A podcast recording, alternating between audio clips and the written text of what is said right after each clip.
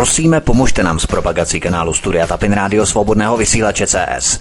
Pokud se vám tento nebo jiné pořady na tomto kanále líbí, klikněte na vaší obrazovce na tlačítko s nápisem Sdílet a vyberte sociální síť, na kterou pořád sdílíte. Jde o pouhých pár desítek sekund vašeho času. Děkujeme. Vítku VK, zdraví vás. Ahoj Martine, zdravím tě, zdravím všechny, zároveň naše posluchače, svobodného vysílače i Ironet News. A jsme rádi, že jste se k nám přidali i vy. My jsme se připojili poměrně včas, takže doufáme, že budeme mít na všechno dost času. Máme dost témat, dost věcí, pestrou paletu uh, témat, které dnes probereme, takže určitě se budete mít na co těšit. Takže já tě zdravím, Martine, zdravím všechny a zdravím i tebe, VK. Ahoj. Ahoj Vítku, Martine, já vás všechny zdravím. Já jsem tady dneska byl dříve, byl tady před vysíláním, jo, ještě dříve. My jsme ještě s Vítkem kecali, něco jsme probírali, takže jsme zase začali později, uh, že je ten velký pátek, že jo, takže já vám všem ještě extra, uh, že jo, přeju uh, veselý velikonoce, že jo, si to užijte, pořádný zajíce, že jo, všechny ty, všechny ty vajíčka, všechny ty pomásky, já nevím všechno, co se k tomu používá, k těm tradicím, že jo. Si to užijte a... na No, no, no, no, samozřejmě. A e, prostě pěkný počasí, aby bylo, jo, to je taky důležitý, nevím, jak tam máte, no a e, my se pustíme do prvního tématu, no, takže ty to začneš, Vítku. Je to vaše. No, Fajn, takže půjdeme do prvního tématu. Dočasné odsuny cizích vojsk z území Československa po 31 letech skončily a začne opět nasunování, tentokrát z Ameriky. Česká ministrině obrany zatroupila k otevření amerických základen v České republice a rozmístění amerických vojsk a zbraní na území republiky. Zřejmě podle, tedy, eh, zřejmě podle vzoru Slovecka. Budování amerického projektu Trojmoří pokračuje v Evropě s plnou intenzitou a železo sekuje, dokud je válka na Ukrajině žhavá. Zapomeňte na NATO. Ve střední Evropě se dojí nová Varšavská smlouva 2.0 se sídlem ve Varšavě a s raketami obrácenými tentokrát na opačnou stranu. Co mají společného fialový generál, černá dáma a rudý hadr v médiích? Petr Fiala z ODS se zanechal slyšet, že smlouva s Američany sice ano, ale základny ne. Mně se hrozně líbí a právě o tom jsme se bavili s VK před vysíláním v rámci těch technických rozdržení témat, protože my vždycky probíráme, jaká témata budeme tedy v rámci toho pátku pokrývat, tak my jsme se bavili o tom, jak se to jedno pro americké křídlo reprezentované militantní Černochovou řeže s tím křídlem pro německým, respektive pro bruselským, které zase reprezentuje Fiala, který je k těm základnám zdrženlivý. Nicméně vypadá to, že se schyluje k další katastrofě a místo radaru v Brdech, to jsme řešili před více než 15 lety, bychom to mohli mít americké základny poměrně jinde, ale ono to není s těmi, řekněme, s těmi křídly nebo reprezentacemi eh, inklinací k tomu jednomu nebo druhému křídlu Brusel nebo Washington, tak zase úplně černobílé VK. No, černobílé to samozřejmě není, ale eh, důležité je, že celý ten prostor Evropy se mohutným způsobem po druhé světové válce znovu nacifikuje. To znamená, eh, to, co nemělo nikdy nastat, tak najednou se znovu realizuje. Společnost, eh, to znamená celá Evropa, kdybychom říkali západní Evropa, včetně té střední, včetně té východní, až tedy na té Ukrajiny a Ruska, eh, tak de facto se dostává znovu do jakéhosi nacifikačního módu. Já jsem to napsal do jednoho článku teď přes týden. Eh, dříve ve 30. letech tady v Německu bylo mnoho hesel, fungovalo jedno heslo, že jo, to bylo velice oblíbené mezi mládeží a to bylo, že jo, bejte žida. A tohleto je dneska jakoby znovu vyzdviženo, to heslo, akorát to slovo žid je škrtnuté a místo něho je Rus. Znamená, dneska platí v Evropě bejte Ruse. Všechno, co je ruské, je, vš- je prostě špatné. A poslední článek na Aeronetu zachycuje vánoční mm, poz, pozdrav nebo vánoční vzkaz e, Sergeje Lavrova, ministra zahraničí Ruské federace. Na to video se podívejte. Je velikonoční, ne? Jako vánoční. E, no, velikonoční samozřejmě. Jo. Samozřejmě velikonoční. Vánoce, no tak si počkáme ještě, až budou. Ale eh, co se týče vlastně tady toho vzkazu, tak on tam uvádí, že to, co se děje vlastně de facto teď momentálně v Evropě, tak je snaha o naprosté vymazání Ruska. Já to nazývám hybridní genocidou Ruska. A to kvůli tomu, že to má všechny prvky genocidy až na to, eh, že se to netýká tedy zabíjení lidí. V tom je ta hybridita. A jinak to má všechny parametry. To znamená snaha o potlačení ruské kultury, ruského jazyka, ruských televizí, ruských médií, ruských serverů, ruské, ku, uh, ruských symfonií, ruských uh, divadelních her, že uh, Rus, uh, symfonici ruší, filharmonici ruší uh, koncerty z rus, ruských umělců, že jo, Šostakovič jde do koše, Čajkovský jde do koše, uh, prostě zrušeno, že zrušeno, to znamená kompletní rušení všeho, co je ruského. A jako záminka se k tomu používá eh, ruská operace na Ukrajině. Kdyby to byla uh, nevyprovokovaná válka typu někomu něco přelítlo přes nos, vtrhnul do nějaké země a tam se rozhodl, že tu zemi obsadí a že si, že si ji připojí a tak dále, tak dále, tak eh, by to asi dávalo smysl. Ale eh, my přece víme, k čemu došlo na Ukrajině v roce 2014 a my víme, co tam probíhalo na tom východě té Ukrajiny, na tom Donbasu, co tam probíhalo celých 8 let. Tam probíhala genocída, ale tentokrát tam probíhala genocída skutečná, místního ukrajinského obyvatelstva, které se provinilo jednou jedinou věcí. Mluvilo rusky. A ty dvě válečné operace bývalého uh, prezidenta ukrajinského Petra Porošenka v roce 2015-2017, během kterých tam ukrajinská armáda na Donbasu pozabíjela 14 tisíc lidí, tak celou tu dobu Evropská unie, všichni neziskovkáři a všichni uh, lidskoprávní aktivisti a politici, všichni mlčeli a drželi jazyk za zuby. Proč? No, protože likvidovat a zabíjet Rusy, etnické Rusy, i když mají ukrajinské občanství, je dovoleno. To znamená, je to vyhlazování etnika. Má to charakter genocidy. A to, co teď vidíme okolo sebe, je pouze hybridní pokračování této genocídy eh, z východu Ukrajiny. Pouze hybridní pokračování. To si musíme uvědomit. Eh, možná jste zaregistrovali počátkem týdne, nebo to bylo už minulý víkend, jak jeden z poslanců, říkám to dobře, nebo zastupitel, myslím městský zastupitel SPD, uveřejnil fotografie na sociálních sítích chlebíčků, eh, kde kousky síra, jestli to říkám dobře, eh, nebo to byly hranolky, teď nevím, ale prostě byly to chlebíčky, kde kousky tohoto síra nebo hranolku byly vyskládány do písmenka Z. Eh, no a co se nestalo? Začala to prý vyšetřovat policie, státní zastupitelství, že to je podpora nebo schvalování, já teď nevím, jeden z těch gumových paragrafů, eh, že to je a že se to bude prostě vyšetřovat za písmenko Z. A v jednom článku Myslím, včera jsem uh, uveřejnil, že nám to poslali do redakce, zajímavá fotografie.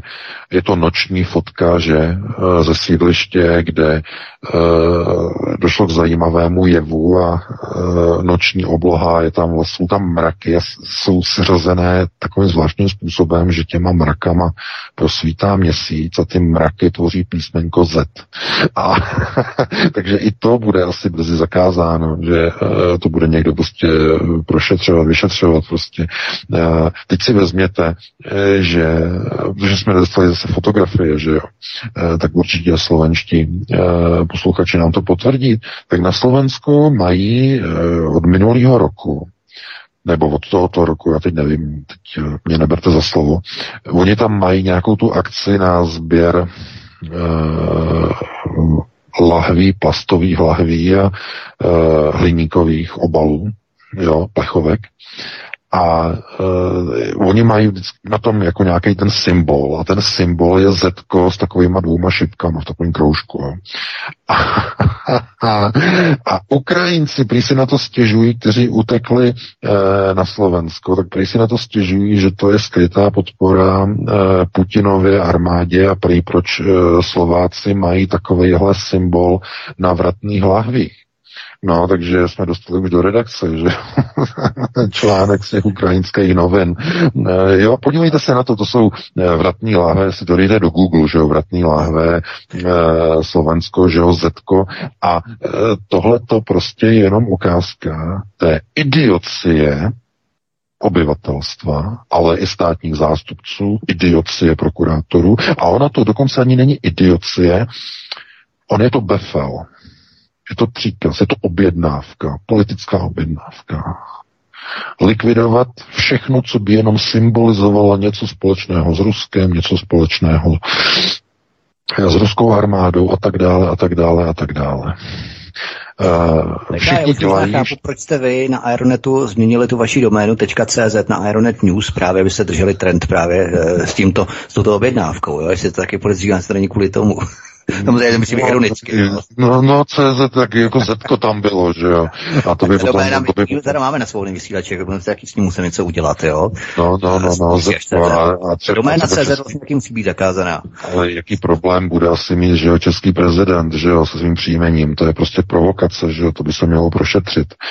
Ale, e, jako vtip, ale e, znovu, je třeba říct, že to, co de facto se odehrává okolo uh, východu té Ukrajiny, ukazuje na obrovskou licoměrnost a na pokrytectví vlastně celé Evropy, celého západu.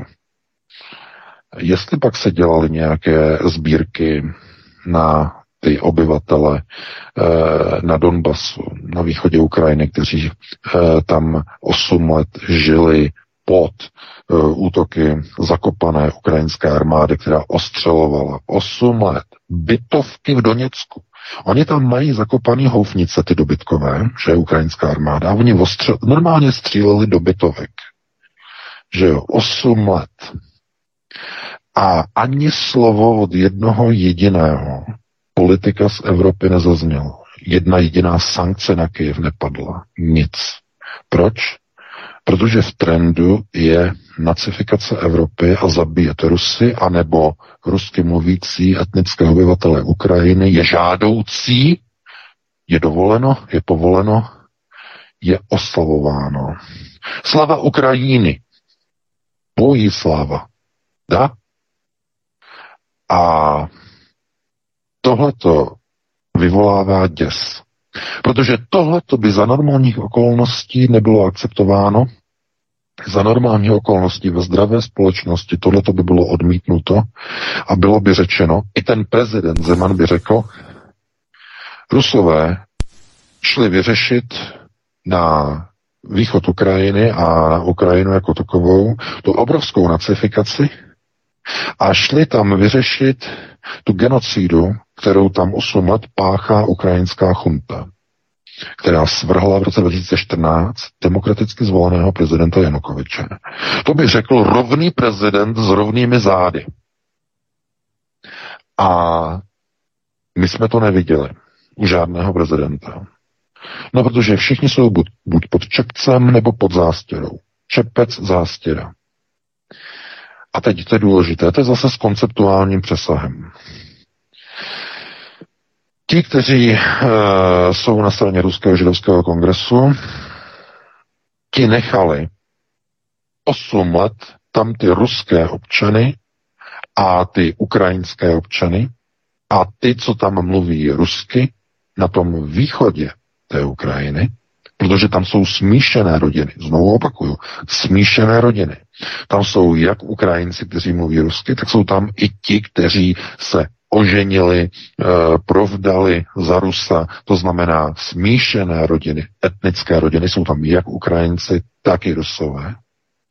Tak 8 let Rusko pod kontrolou Ruského židovského kongresu, tedy Kreml, nechali tam ty lidi zabíjet a umírat a dívali se na to, jak ukrajinská chunta je tam zabíjí.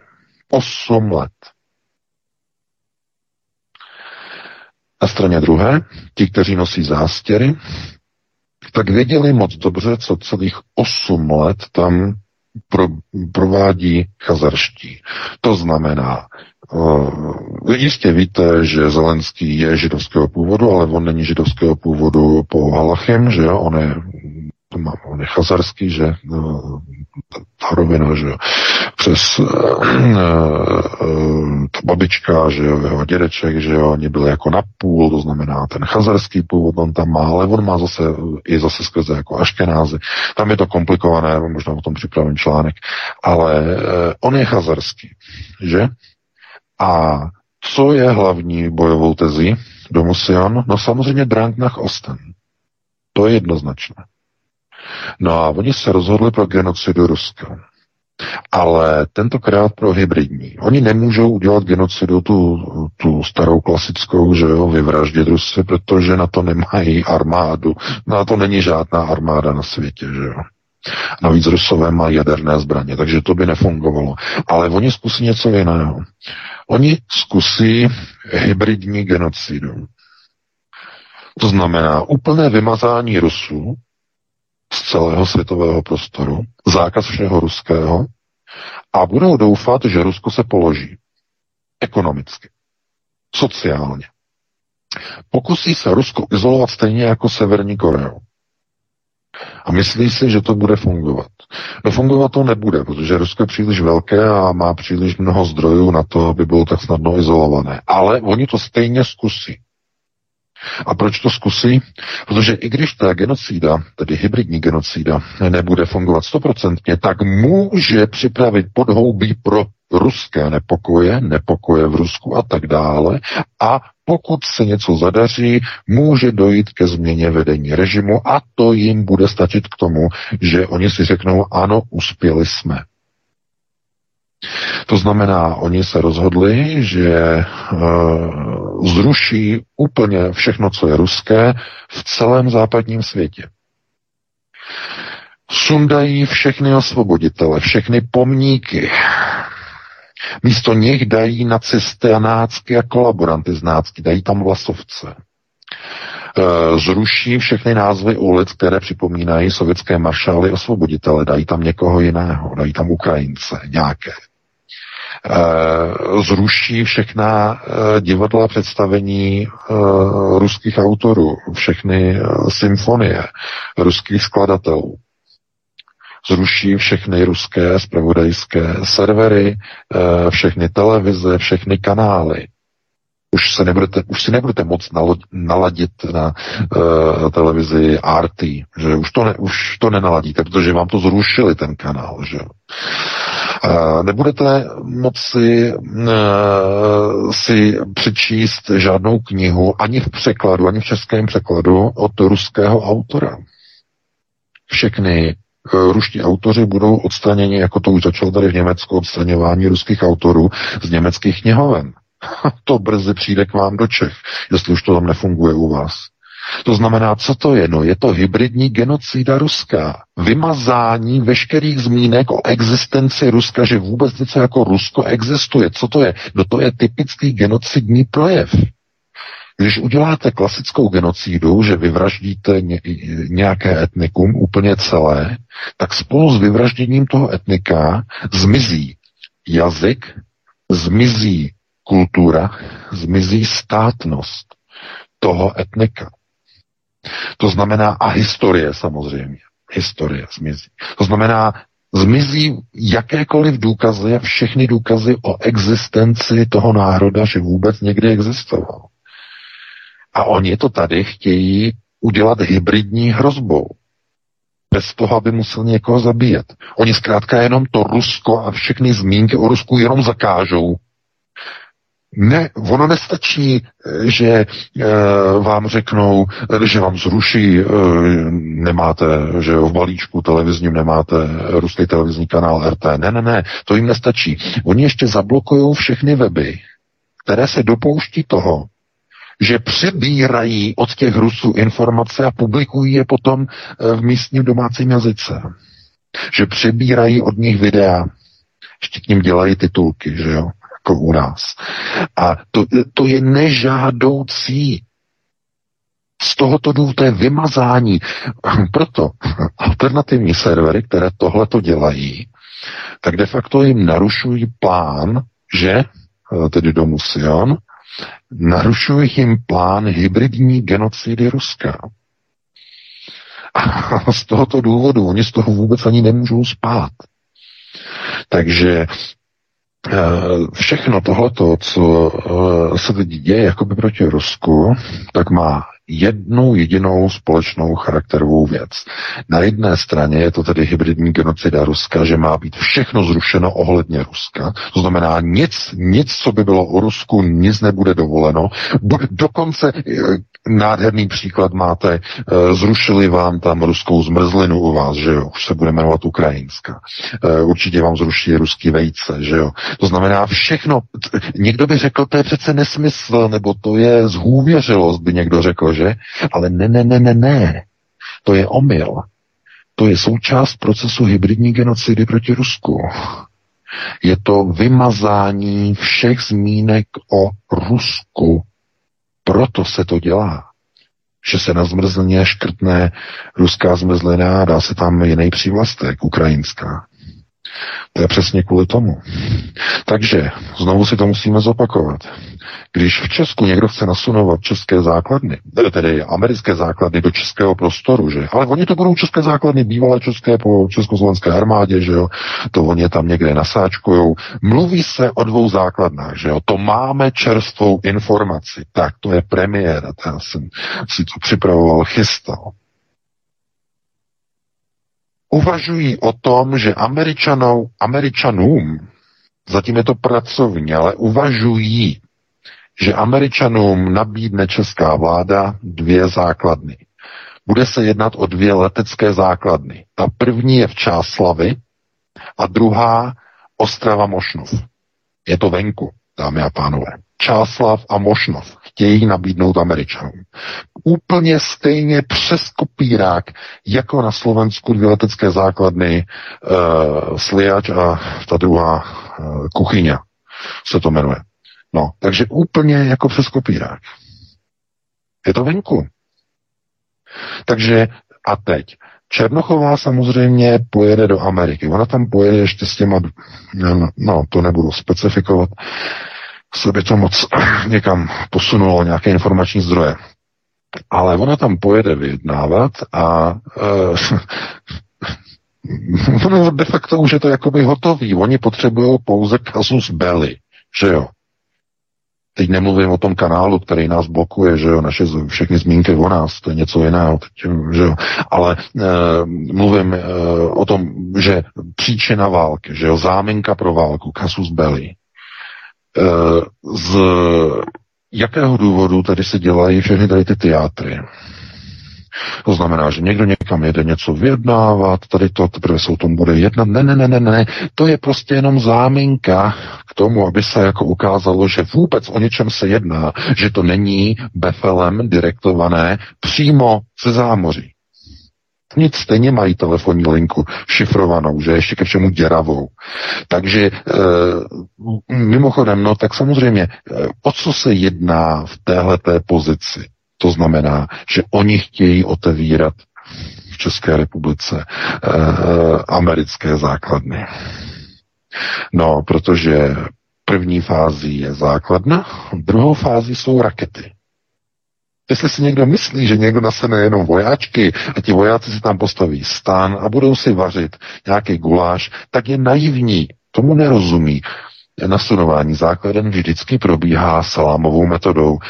Nejprve přijedou vojáci, ti přivezou sebou nějakou techniku, postupně začnou stavět baráky. Když je postaví, tak přivezou e, velká nákladní auta, že jo, a součástí raket začnou stavět odpolovací rampy. A když jsou tyhle ty rampy postaveny, tak e, přijede vlak, že jo, s tou velkou skříní, s tou olověnou skříní zastíněnou, že jo. No a to, to jsou ty transporty, které převážejí hlavice, že jo, jaderný hlavice.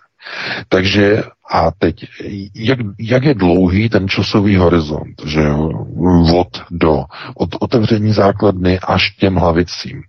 No, tak e, třeba tady, když se otevírá, že jo, tady v Německu, základny, že jo, v rámci tedy ještě studené války, tak některé ty základny byly otevřeny jakoby primárně tedy s určením, že tam tedy budou vojskové svazy pro případ třetí světové války, ale na některé ty základny se ty jaderné zbraně mm, v 80. letech Pershingy, že Pershing 1A, potom 1B, tak e, se dostaly na ty základny poměrně pozdě. To znamená, ty základy tam jakoby byly, ale dostaly se tam po nějakých deseti letech.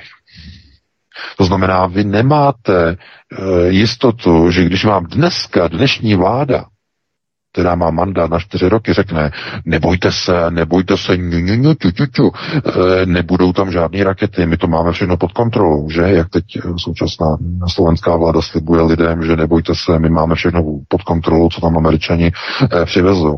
E, nevíte, co bude za 6, 7, 8, 10 let jaká bude vláda o moci, jaká bude situace, jak, jaký prezident bude ve Spojených státech. Naprosto nevíte, netušíte. Eh, takže eh, ty základy tam nejsou samoučelně. To znamená, jestliže ty základny prostě budou a oni si eh, samozřejmě vyberou letecký základny, na brdy oni kašlou, prostě brdy už je nezajímají samozřejmě. A budou chtít tady, tady ty dvě letecké základny a teď je otázka, Oni to odpálí ve chvíli, kdy budou cítit, že antirusismus a rusofobie mezi českou populací je tak velká, že ty dvě základny budou mít veřejnou podporu. A podle mého názoru oni jsou, jsou přesvědčení, že tu podporu už mají teď. Právě teď. Eh, že to vtrhnutí Rusů na Ukrajinu eh, překlopilo veřejné mínění proti Rusku v České republice do takové míry, že si myslí, že mají minimálně 60-70% podporu pro americkou základnu nebo základny. Takže z tohoto důvodu.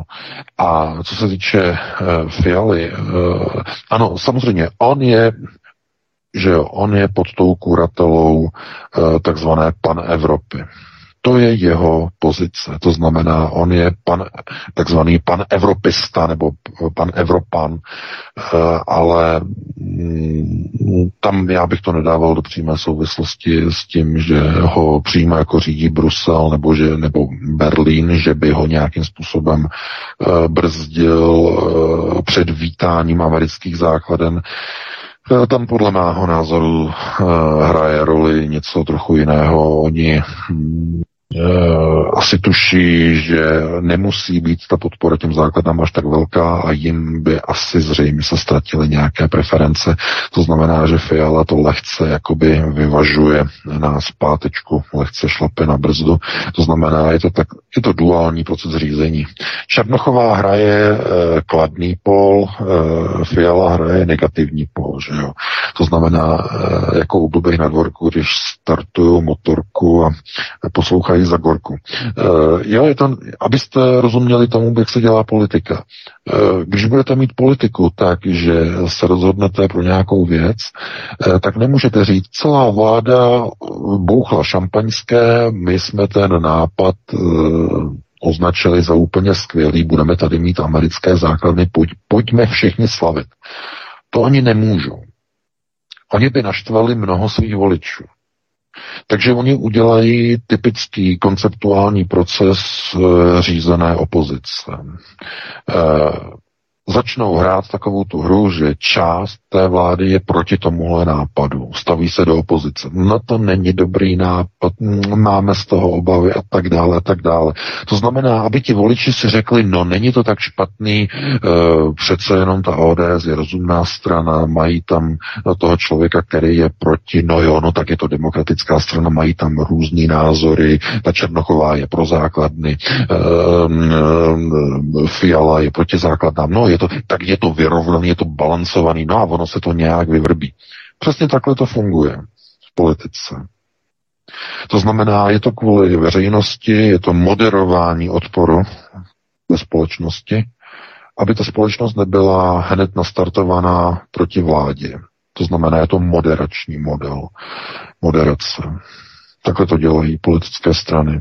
To znamená e, něco, co je výbušné, tak udělá se proti tomu opozice, jakoby vnitřní opozice uvnitř vlády a nechá se to několik měsíců probublat a nakonec se to stejně schválí. Ale za tu dobu už se obrousí hrany v té veřejnosti. To znamená, e, řekne se, bylo to prohlasováno a takto a takto. E, konec konců podobnou roli dlouhá léta hrál a měl v TOP 09 Miroslav Kalousek trochu v jiné pozici.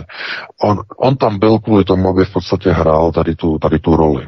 To znamená někdo, kdo je rebel, někdo, kdo je jakoby v opozici vůči tomu takovému tomu mainstreamu. A vidíte, že to fungovalo. Fungovalo to. To znamená, konceptuální opozice v politice, v politických stranách je běžná. Vidíme ji ve všech politických stranách. Eh, no, tohle to je s velkými přesahy. Máme 2010. Eh, dáme si Vítku eh, přestávku, nějakou písničku, tam Martin vybere a potom bychom se pustili do dalšího tématu. Dobře, dáme tady jenom jednu písničku, fajn. Eh, něco podobného má hnutí ano v rámci Patrika Nachera, protože to je velmi bravurní, skvělý politik. Ale přesně také, je to taková ta uh, pozice, kdy ještě lidé to ano te, jako zvolí, protože je tam přece ten Nacher a ten uh, ten tak úplně souhlasí uh, s vedením ohledně některých dílčích otázek a tak dále, tak ta záchranná síť v podstatě nevybočí v rámci zvolení té strany, protože lidé si řeknou ano, je tam více názorových proudů, přesně tak, má to více hnutí, více stran. Tak, dáme si písničku a potom budeme pokračovat dál v eh, tématech ohledně Ukrajiny a další. Fajn, fajn, fajn, fajn, fajn. Tak dáme něco dám? vědomého od prezenta úhol pohledu. Tak jdeme na to. Prosíme, pomožte nám s propagací kanálu Studia Tapin Rádio Svobodného vysílače CS. Pokud se vám tento nebo jiné pořady na tomto kanále líbí, klikněte na vaší obrazovce na tlačítko s nápisem Sdílet a vyberte sociální síť, na kterou pořád sdílíte. Jde o pouhých pár desítek sekund vašeho času. Děkujeme. Tak, zkusíme, jestli pánové jsou zpátky. Vítejte v další části hovorů Klábosnice, svobodný vysílač CS, kterému nasloucháte. Zjistíme, zda víte, kde VK jsou. Ano, já jsem tady, Martine. Zdravím. No, čekáme, čekáme. Dobře, je to vaše. Šokující svědectví tlumočnice, jak si americké ambasády přehazují ukrajinské uprchlíky jako horké brambory a nechtějí je pustit do Ameriky. To ani když mají platná víza a potřebují jen přidat do pasu dítě. Washington nejprve požádal, nebo takto, Washington nejprve nažene Ukrajinu do války s Ruskem a potom se nechce postarat ani o uprchlíky, kteří mají v Americe příbuzné. Takže je to jasné. Američané nevezmou ani jedno ukáčko, takže se všichni nahrnou k nám, budou to rozcapení, arrogantní, pozvávat v MHD, doprava, nákupní centra a tak dále, jako to probíhá už teď v podstatě místo řekněme 50 tisíc muslimů na základě kvot Evropské unie, jako tomu byl, mělo být dříve, tak to budeme mít půl milionu úkáček minimálně bez kvot. No, to jsme si tady pomohli, VK. Ano, 10% eh, obyvatelstva České republiky budou Ukrajinci. To je ta kalkulace uh, Fialovy vlády, že pokud teda budou pokračovat ty migrační vlny, které pokračují z Ukrajiny, tak 10%, 1 milion, něco málo přes 1 milion Ukrajinců bude v České republice. 10% zastoupení. Uh, prosím vás, uh, bude už dávat uh, Ukrajincům nárok na uznání ukrajinštiny jako úředního jazyka. Jo? Eh, to znamená, eh, eh, vůbec, já fakt nevím, jestli vůbec Fialová vláda ví, jaké to má důsledky, dopady a konotace, protože zajištění bilinguality v České republice je něco, co Česká republika nikdy nezažila, možná od dob protektorátu.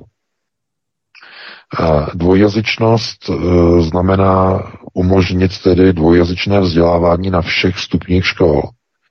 Nejenom v mateřských školkách, to, to jako ten předškolní vývoj, ale mm, na základních školách, středních školách, vysokých školách eh, dvojjazyčná výuka v ukrajinštině.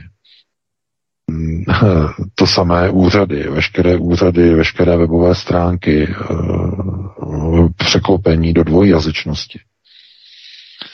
Skutečně jako za protektorátu, že? Všude všechny nápisy za protektorátu byly dvojazyčné. Nejdřív německy a potom dole česky, že jo? A no vidíte, a najednou eh, se zdá, jako kdyby tohleto eh, se jakoby vracelo akorát, že už to nebudou Němce, budou to Ukrajinci, že? Kteří budou privilegovaní a čeští politici budou místo eh, hajlování, že místo Hitla budou volat slova Ukrajiny. A že, protože to je banderovské heslo, že? Eh, banderovské heslo těch jednotek UPA. Eh, a eh, jinak v, nič, v ničem jiném se to lišit vůbec nebude. Společnost v České republice je konzumně vymyta. Nákupní košík, který je stále vrchovatý, ale vzhledem k inflaci se poněkud snižuje, je stále ještě dostatečnou omluvou pro kroky, které konceptuálně vyprázdněný občan nevnímá a posuzuje pouze televizní obrazovku České hezké z Kavčích hor, která mu překládá a předkládá lživé obrázky a narrativy o situaci na Ukrajině a konec konců všude ve světě. Eh, tenhle ten jakoby patetický popis té společnosti eh, je způsoben především tím, že to, co proběhlo v roce 89, byla kabátová revoluce, ale lépe než kabátová, jak říkají STBáci, byla to VHS revoluce. E, proč VHS? No, to je dlouhá historie. Každý, kdo tu dobu trošku zažil a trochu se v ní pohyboval, tak ví, eh, jak eh, probíhal vůbec listopad 89. Já teď trošku jenom odbočím, protože lidi mají rádi přesahy. A tak já teď jeden přesah zajistím a zařídím. Eh, v tom roce 89 nikdo vlastně nechtěl nikde nikam jí demonstrovat. To byla akce vyvolaná, vypro, vyprovokovaná STBáky, kteří k tomu zneužili socialistický svaz mládeže. Že, protože to byly oslavy, že od dne studentů, kvůli Opletalovi, že jo, takže e, byly zneužiti a využiti do té demonstrace jakoby za že lidská práva, potom šli vlastně na tu národní třídu, že úplně jinou trasou a tak dále a tak dále. A tam byl zinscenovaný ten zásah a jako úmrtí toho jednoho studenta, že jo, uh, zinscenované tedy uh, agentem STB a tím jako měla být vyvolána ta revoluce. Pravdou bylo, že 17. listopad, protože si to velice dobře pamatuje, 17. listopad nebyl počátkem revoluce. Pozor, pozor, pozor, to není pravda. Každý, kdo si na to pamatuje, ví, že to nebyl počátek. Počátek nastal ve chvíli, kdy uh, jakoby na povel a na befel Československá státní televize a Československý rozhlas začaly k údivu veškerého obyvatelstva v Československu vysílat protistranickou, protikomunistickou uh, informační linii, informační pásmo. To bylo od toho 21. listopadu. Čtyři dny poté. A tam to začalo. 21. listopadu. Proč? Konceptuální rovina. No, protože bez té televize STBáci zjistili, že nikdo do ulic nevtrhne a nepůjde. Do té doby, ty čtyři, čtyři dny mezi tím, mezi 17. a 21. ty večerní demonstrace zajišťovaly v Praze a taky potom v Budějovicích a v Plzni a v Brně pouze studenti fakult. Možná se na to pamatujete. Studenti, ale nikdo jiný. Jenom studenti. A to bylo málo na svržení komunistického režimu. STBáci věděli moc dobře, že potřebují oddělit komunistickou stranu, ústřední výbor od Národní fronty. Národní fronta eh, byla zástupcem lidu v federálním schromáždění. A rozdělení strany eh, a oddělení strany jakožto vedoucího, tedy orgánu, stranického orgánu státu, bylo spotřebováno jako ten základní mechanismus, kdy když se podpora lidu oddělí od komunistů, tak režim padne. A tehdy, toho 21. začala Československá televize a rozhlas vysílat to nepřetržité pásmo z ulic, kde začaly tedy probíhat ty rozhovory, jak je špatná situace v obchodech a tam, tam byl ten hlavní důvod. Každou hodinu televize opakovala, že zaostalý československý průmysl nedokáže zásobit uh, československý trh přehrávači VHS, videorekordéry. Já vím, že pro mladší šlo to neustále. Každý den, každou chvíli nejsou VHS videorekordéry kvůli selhávajícímu ekonomickému systému, za který může komunistická strana Československa. Lidé najednou vyrazili do ulic. Byly plné ulice. Demonstrace 22., 23., 25. listopadu. Obrovské demonstrace, kde už nebyli jenom studenti, tam už byli dělníci z ČKD, z Pragovky další. Takže konceptuální gramotnost znamená pamatovat si, co se stalo. Nezapomínat. Připomínat si. A to, proč to fungovalo, proč na to STBáci kápli, že zrovna VHS přehrávače, no to bylo jenom shodou okolností zrovna v té dané době. Kdyby revoluce byla o deset let dříve, tak místo VHS rekordérů by to byly Walkmany, že od společnosti Sony, jakožto nedostatkové zboží z počátku 80. let. To znamená, to pouze byl využitý jeden instrument nebo jeden z instrumentů spotřebního trhu. A estebáci tehdy prokázali, že český národ se řídí nákupním vozíkem. Bez něho by žádný 17. listopad a hlavně tedy ten 21. a další by vůbec nebyly. To je konceptuální gramotnost a znalost. Historie revoluce českého národa. Nebyl důvod. Lidé neměli vůbec ani zájem demonstrovat. No a samozřejmě, když byla potom ta generální stávka, že vyvolaná tedy uh, vedením uh, tehdy uh, už uh, té takzvané dočasné vlády, tak nebo přechodné vlády, že tak jednotlivé odborové svazy, že dali hm, jakoby příkaz ke generální stávce. No a ta byla povinná. Na ní se muselo povinně přímo ředitelé jednotlivých závodů povinně svým zaměstnancům říkali, musíte dostávky, to znamená přímo ze zhora, řícená stávka. Takový chucpe.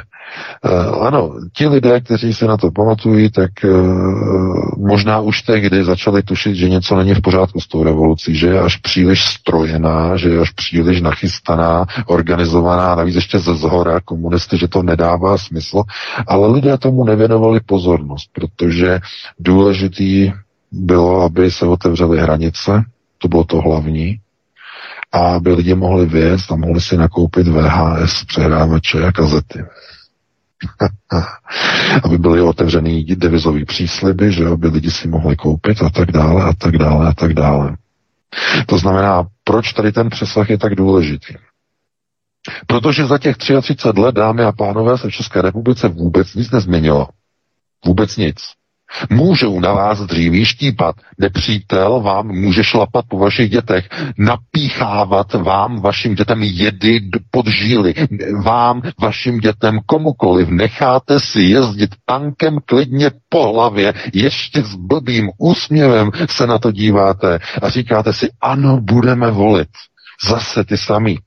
A kvůli čemu hlavně? No, kvůli tomu, že e, nákupní vozík je stále dostatečně naplněn tím, co nezbytně vyžadujete. To, co tam musí být. To znamená spokojenost na nákupní frontě. Zajišťuje že globalisté můžou dělat s Českou republikou úplně, co se jim zlíbí. Jakéhokoliv zmetka dosadí skrze volby e, do vedení státu, že skrze média, která vám řeknou, koho máte volit, že jo, skrze cinknuté průzkumy veřejného mínění, úplně kohokoliv vám dosadí, tak budete spokojení. A kdo bude brblat, bude označený za proruského trola, agenta, provokatéra. Takže v politické rovině se eh, osudy národů možná formují v jiných zemích, v České republice všechno je realizováno skrze nákupní vozík je v tom nákupním vozíku dostatečný počet zboží a může-li si ten člověk ten vozík naplnit, tak můžete na českém občanovi štípat dříví, můžete mu jezdit tankem po hlavě, on ani nehne, on je spokojený s jakýmkoliv režimem, ať je to komunista, bolševik, nácek, fašista, je to úplně jedno, protože ten český občan jako truhlík s tím plným nákupním košíkem, je spokojený se zabořeným pohledem do televizního programu některé z těch komerčních televizí, případně hezké české skavčí hor. To znamená lobotomické procesy řízení. Občan je redukován po 33 letech na lobotomika. Člověka s vymitou hlavou, není tam vůbec nic, ale má tam spoustu produktů které si ještě stále i vzhledem eh, tedy eh, k tomu málu, co vydělává a i vzhledem té inflaci ještě stále může dovolit. Takže politická rovina eh, je úsměvná především v tom, že vůbec se netýká politiky, ale skutečně jenom tržního prostoru, který je ohraničený nákupním vozíkem. Ano, někdo uh, to vidí jako, jako vtipné, jako zábavné, že jo. Uh, někteří schopní lidé, že skladatelé k tomu složí písničku, dokonce, že jo, pěknou, no, ale ono to není jako uh, k legraci nebo k smíchu, je to, je to alert, že jo, je to alarm, protože opravdu takhle český národ funguje. A funguje 33 let. Uh, ještě jsme o tom taky mluvili před začátkem vysílání.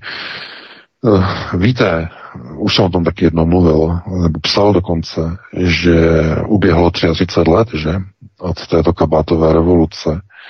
A tehdy bylo slibováno, že standard životní úroveň se zvýší do deseti let, bude všechno srovnáno se západem, rozuměj s Německem, že? Václav Klaus tehdy jako minister financí říkal v 90. roce, eh, tak eh, uběhlo třikrát více času, ještě více než třikrát. Uběhlo 33 let a všechno za tu dobu všechno se srovnalo se Západem v České republice. E, srovnaly se ceny zboží, ceny potravin, ceny spotřebního zboží, jakožto prům, že průmyslové výrobky, e, ceny služeb a hlavně ceny bytů, ceny nájmu, ceny automobilů, ceny pozemků, všechno, ceny vody, že jo, energie, ceny energií, paliv, oblečení, na všechno, co si vzpomenete, co se kupuje, za co se platí, se cenově srovnalo se Západem, jmenovitě s Německem. Srovnalo se. Jenom jedna jediná zatracená věc za těch 33 let se ale nesrovnala. Doufám, že víte, co to je. Ano, vaše platy a mzdy. Ani po 33 letech neberete ani 50% průměrné mzdy tady v Německu ani 50%. Berete v průměru 30%. Není to ani třetina. A otázka pro konceptuálně zvídavé. Jak může česká rodina, český občan vyžít a přežít za německé ceny v České republice, když bere jenom české třetinové mzdy? Okamžik napětí, napínavá pauza a ticho. Lidé si uvědomují, že, nebo by si měli minimálně uvědomit, že něco nedává smysl. Něco nehraje. Jak je možné, že se všechno srovnalo na trhu? Úplně všechno se srovnalo na trhu. Dokonce české ceny lehce v některých případech převyšují ceny tady v Německu. Ceny potravin především jsou u vás zhruba o 3 až někdy až 7% dražší u vás, než tady v Německu. O kvalitě surovin, no to už si vůbec ani nemusíme prostě tady bavit. A, a teď, kde je ten problém? Jak to, že tedy všechno je srovnáno? Ceny se srovnaly v České republice stoprocentně, někdy dokonce ceny 100% v porovnání s Německem. Jak to, že ty mzdy jsou pořád jenom v průměru na třetinové úrovni? Jak je to možné? No, odpověď máte v tom, o čem jsem hovořil před zhruba pěti minutami. Po českém občanovi můžete, nebo na něm můžete štípat dříví, můžete mu tankem jezdit po hlavě. On je spokojený, když má svůj nákupní vozík mizerným, nízkokvalitním jídlem za jakékoliv ceny naplněný vrchovatě a nevěnuje pozornost detailům takovým detailům, jako je například jeho kupní síla a úroveň jeho mzdy po 33 letech ve srovnání se sousedním státem. Vyspělým státem. Kdo za to může? Politici? Ne. Těm neklaďte za vinu tohleto. Ne, to není jejich vina. Tohleto je chyba obyvatelstva. Gojímstvo v Česku je ochotno v tomhle tom žít brát. E, Nik, nikdo vám nebude zvyšovat mzdy, když se ne- neozvete. Nikdo. Kdo by to dělal, byl by blázen. Vy, když se neozvete, tak v tom budete žít pořád. I za 70 let budete brát třetinové mzdy. I za těch 100 let. A nikdo si nevzpomene, nikdo si nepoloží otázku, je někde něco špatně. Oběhlo 33 let a vy jste se ještě, ne mnozí z vás tedy ano, ale mluvím obecně, že v obecné rovině. Mnoho lidí si tu otázku do dneška nepoložilo. Jak to, že když se srovnaly všechny ceny, jak to, že aspoň ty mzdy nejsou také srovnány? Kde je ten problém? Uh, víte, tohle je s velkými přesahy. Já vím, že uh, zrovna na Velký pátek takovéhle velké téma. Další téma, které by bylo s přesahem, to by byly ceny energií. Protože proč? No, protože český občan, který bere třetinové mzdy, že i po 33 letech ve srovnání s Německem je takový grant, že si přece může dovolit platit nejdražší plyn v celé střední Evropě že si Česká republika, jednotliví dodavatelé plynu si nakupují eh, v Amsterdamu na burze za spotové komerční ceny, že poslední uh, tabulka ukazuje, že tisíc metrů krychlových plynů se prodává skoro za 250 eur. A eh, Maďarsko má přitom vyjednaný plyn dodávky plynu za pouhých 6 eur za tisíc metrů krychlových. Maďaři platí 6 eur, tedy dodavatelské firmy, Rusům. 6 eur za tisíc metrů krychlových ruského plynu. Čeští dodavatelé nakupují plyn v Amsterdamu za 250 eur. Proč? Z jakého důvodu? No, protože ti zmetkové, ti dobytkové politici to udělali tak, že zrušili zásobníky v České republice, dali je do soukromých rukou a začali veškerý plyn e, nakupovat na mezinárodní burze v Amsterdamu. Namísto toho, aby udělali si přímé kontrakt, kontrakty bezprostředníka přímo s ruským Gazpromem. Proč to neudělali? No, protože eliminace Ruska, Rusko je fuj fuj, s ním se nikdo bavit nechce. My budeme nakupovat sice ruský plyn, ale my ho budeme raději nakupovat na burze eh, v Amsterdamu. Raději. Abychom neměli nic společného s Rusy. Každý, kdo je trochu konceptuálně gramotný, tak by vzal do ruky sukovici a šel by e, do lesa, že jo, a začal by tam mlátit e, do, e, že jo, by potkal medvěda a řekl by, hele, medvěd, mám sukovici, že jo, ty můžeš za to, ty dobytku, že já mám drahý plyn, že jo, vidí medvěda a jaká mu v hlavě vyskočí asociace Rus, že jo, medvěd rovná se Rus, dojdu zmlátit medvěda do lesa. Řekne si konceptuálně tupý občan. Namísto toho, aby se zamyslel, koho vlastně každé čtyři roky volí. Proč v těch volebních programech, kde tedy mluví o koncepčních politických programech, proč tam není uvedeno, že budou řešit například národní energetickou bezpečnost? Tak, aby se plyn získával co nejlevněji, bez prostředníků, bez burs, a aby byly dostatečně velké plynové zásobníky a byly v majetku státu. Že? Aby byla energetická bezpečnost minimálně ta plynová třeba na 6 měsíců nebo na 12 měsíců. Dokonce mají některé země, že jo, zásobníky podzemní. Takže tohle to by měla dělat eh, každá vláda, která je minimálně trochu konceptuálně gramotná. Ale v té, nebo k té konceptuální gramotnosti chybí konceptuálně gramotný volič, který by byl schopný rozeznat priority u voleb a na volebních lístcích. Většinou ten zásadní problém protože tu konceptuální gramotnost mnoha voličům supluje nákupní vozík plný mizerného zboží, ale jsou-li to potraviny ještě nízkokvalitního zboží. Za ceny, které jsou ovšem srovnatelné nebo dokonce až o 7% vyšší než tady v Německu. Takže je to takový uzavřený kruh, eh, ve kterém eh, figurují sice politici, ale vinu nesou obyčejní občané. A kde oni tu vinu nabrali kde byla způsobena ta vina? No, mizernou výchovou.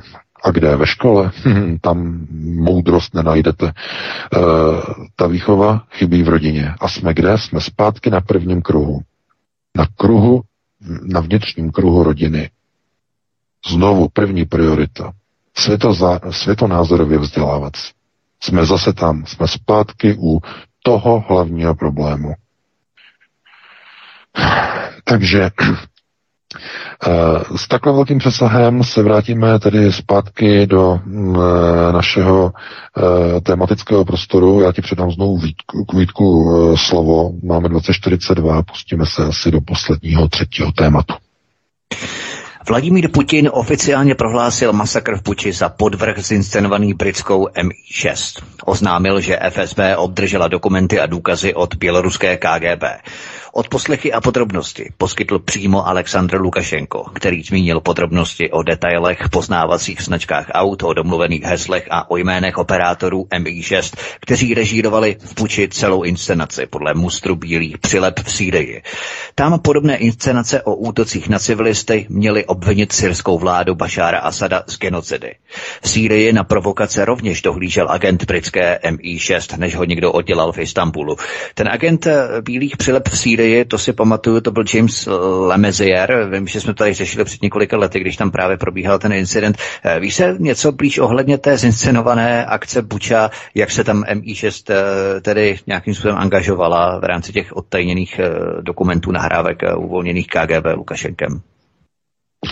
Um Tohle je celá kauza Buča, je de facto jenom eh, způsobem, jakým jakoby zopakovat operaci v Idlíbu v roce 2019, kdy tam údajně tedy eh, syrská armáda měla zautočit chlorem proti civilistům, bylo to celé zinscenované bílými přilbami. A právě James Lemezrier, eh, který byl potom oddělán v Istanbulu, že tou zvláštní, zvláštním způsobem, že skočil z okna z druhého patra, se ani zabít nemohl, vzal se sebou i svého psa, který byl taky mrtvý dole. Eh, měl eh, na obličeji modřiny, podlitiny, měl šrámy, to znamená, eh, kdyby to byl jenom pád, vypadalo by to trochu jinak, to znamená, někdo mu pomohl, že jo, vypadnutí z okna z druhého patra a byl mrtvý vlastně asi, než vůbec jako dopadl na zem. ano, zavazování konců uzlu, konců provazu, že jo, uzly, to dělají tajné služby, když chtějí, aby někdo se nedostal prostě na druhou stranu a nemohl vypovídat o tom, jak se falšovaly prostě akce e, proti Asadovi e, v Sýrii a především v Idlíbu, že? No a Buča je úplně to samé. E, Buča je e, prostor, kde měla být tedy e, ruská armáda obviněna tedy z genocidy No a my už jsme přinesli minulý týden vlastně video i články o tom, jakým způsobem vlastně se tam objevily ty mrtvoly, ta mrtvá těla, že jo? jak se tam objevila. No, protože už začátkem března tam místní nemocnice, že primář místní nemocnice nařídil vykopat hromadné hroby, do kterých se pohřbívali mrtví pacienti a především mrtví e, členové ukrajinské domobrany, kteří byli ve městě, kteří bránili město a kteří zemřeli a nemocnice jim už nedokázala pomoct, takže je pohřbili na, tom, e, na té půdě toho kostela, tedy na tom pozemku, e, do těch hromadných hrobů tam prostě pohřbili spoustu těl. No a e, jak se dostala potom ta těla na tu silnici? No tak někdo je vykopal ano, a rozmístil je tam. Ano, jak je tam rozmístovali? No to bylo to další video, které jsme publikovali. Jak tam ti vojáci pomocí těch lan umistují do prostřed silnice ty mrtvoly. Podívejte se tam na to video, to je z minulého týdne. To znamená, to video uniklo jak tam ti vojáci těma lanama natahávají ty, ty už zetlelé a ve vysokém stupni rozkladu, tedy, že jo, to nemůžou s tím manipulovat, tak používají k tomu lana, že jo, to je, to je jasné, ale jako ze zdravotních důvodů, to je velice nebezpečné, že, protože e, jsou vysoce toxická, opravdu infekční ta těla. Takže e, ano, to znamená, snaha e, vykreslit tedy ruskou armádu jakožto armádu, která prostě někde páchá genocidu a tím vlastně znovu izolovat to Rusko a obvinit ho prostě z válečných zločinů, že.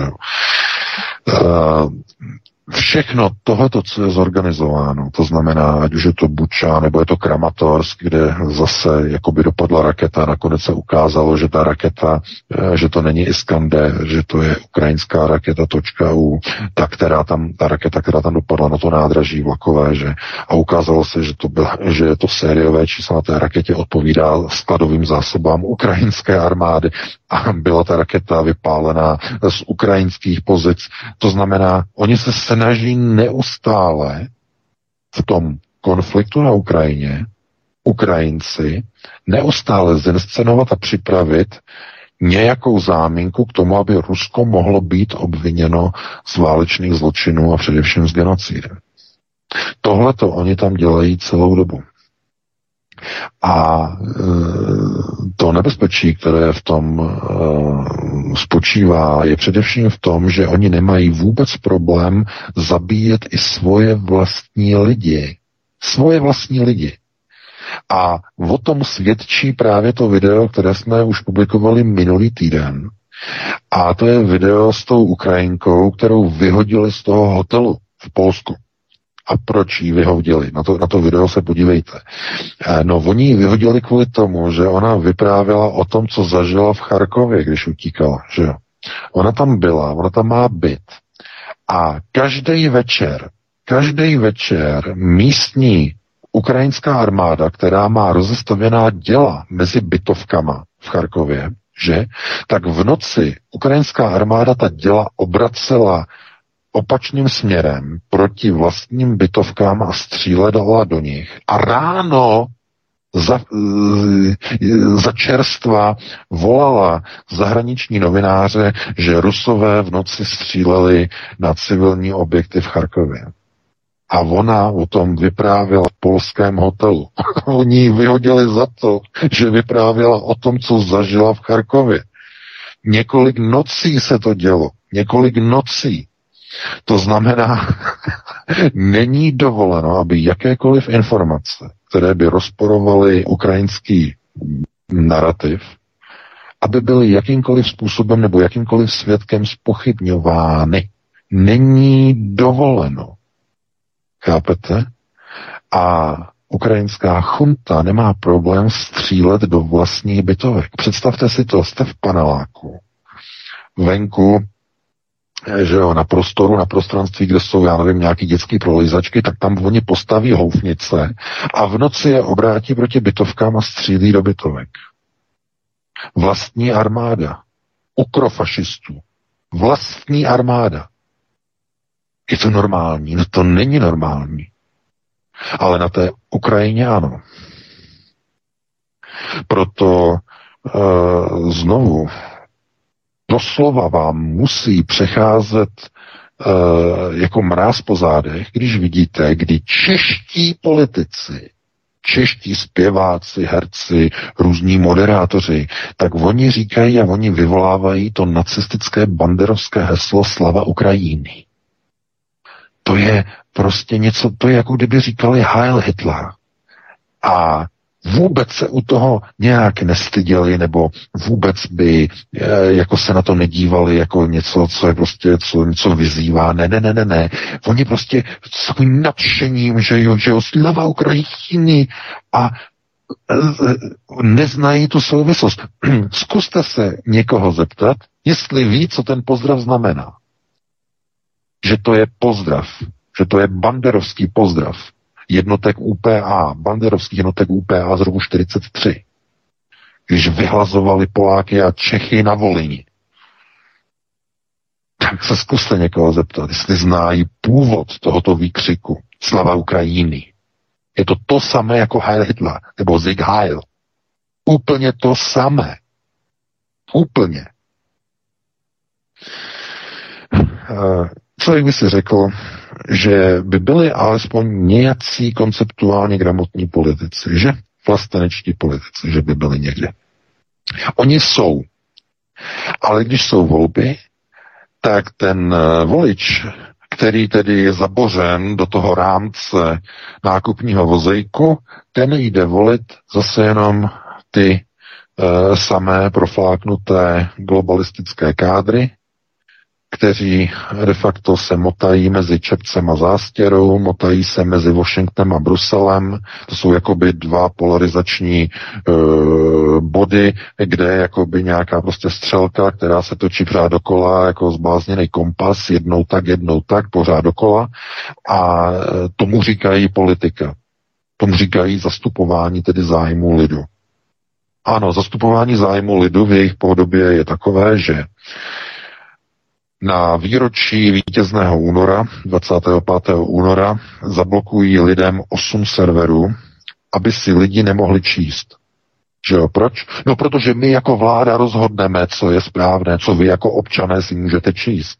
My to rozhodneme za vás. Ne vy, vy tam nemáte v té hlavě nic. Vy to tam máte vybrakovaný. Vy jste lobotomici řekne Fiala v duchu občanům. My to musíme udělat za vás, my to musíme zablokovat, protože vy jako občané se tak tupí, že vy nevíte, co máte číst, co je pro vás dobré. Proto zablokovali 8 webů, dneska už je jich asi, asi 50 nebo kolik jich je. Ale, ale ty pozor, ty nejsou zablokovány z rozhodnutí vlády, respektive jejich kámošů z, z NIC.cz, e, ty jsou zablokovaný altruisticky a aktivisticky z vlastního rozhodnutí e, internetových operátorů. To je něco jiného, to je aktivismus.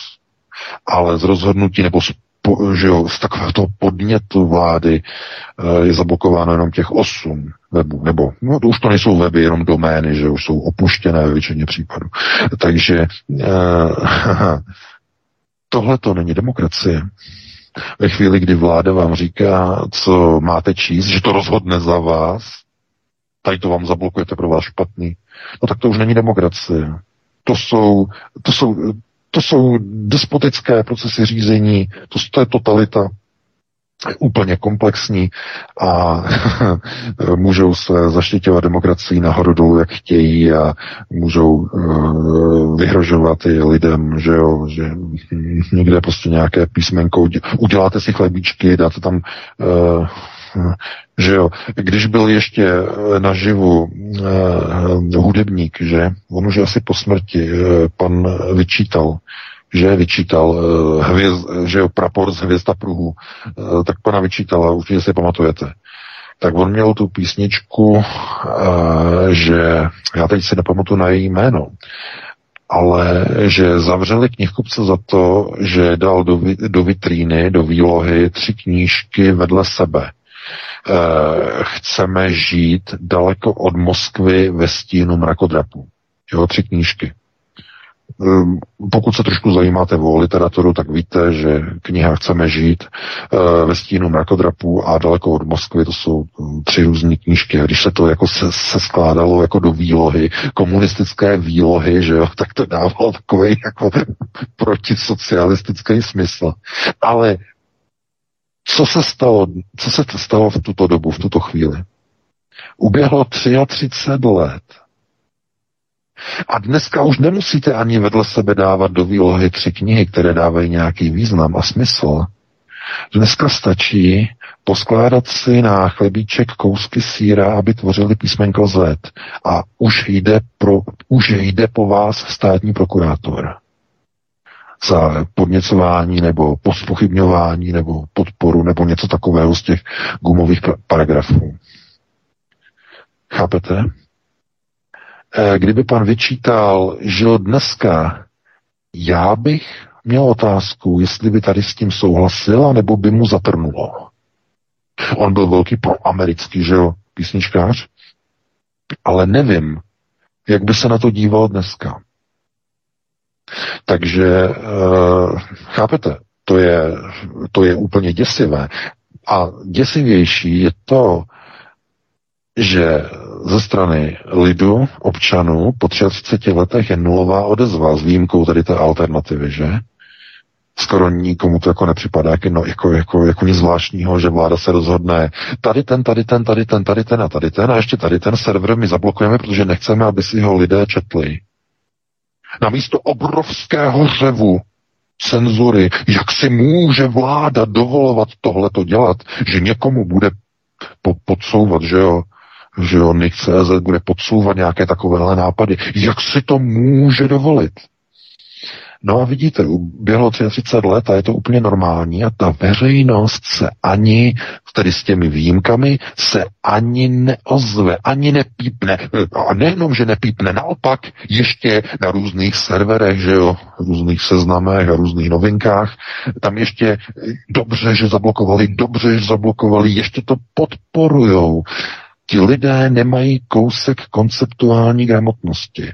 Oni totiž žijou v té pozici, je tady nějaký server, nebo jsou tady nějaké servery, které nepíšou tak, jak bychom my chtěli a proto je dobré je zablokovat. To už je fašizace, respektive nacizace v té společnosti. Mezi obyčejnými lidmi. Je to přímo mezi nima. Takže už to není nahoře, je to přímo mezi lidma, přímo dolem.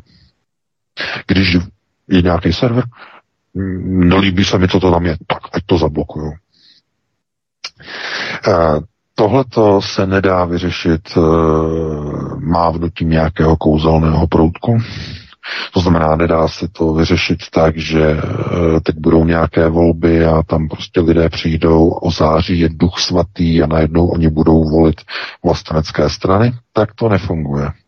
Ten národ si musí projít tímhle tím procesem a musí padnout na dno, musí si rozrýt ta ústa, musí ústy rýt v zemi, musí si možná střelit i jednu válku.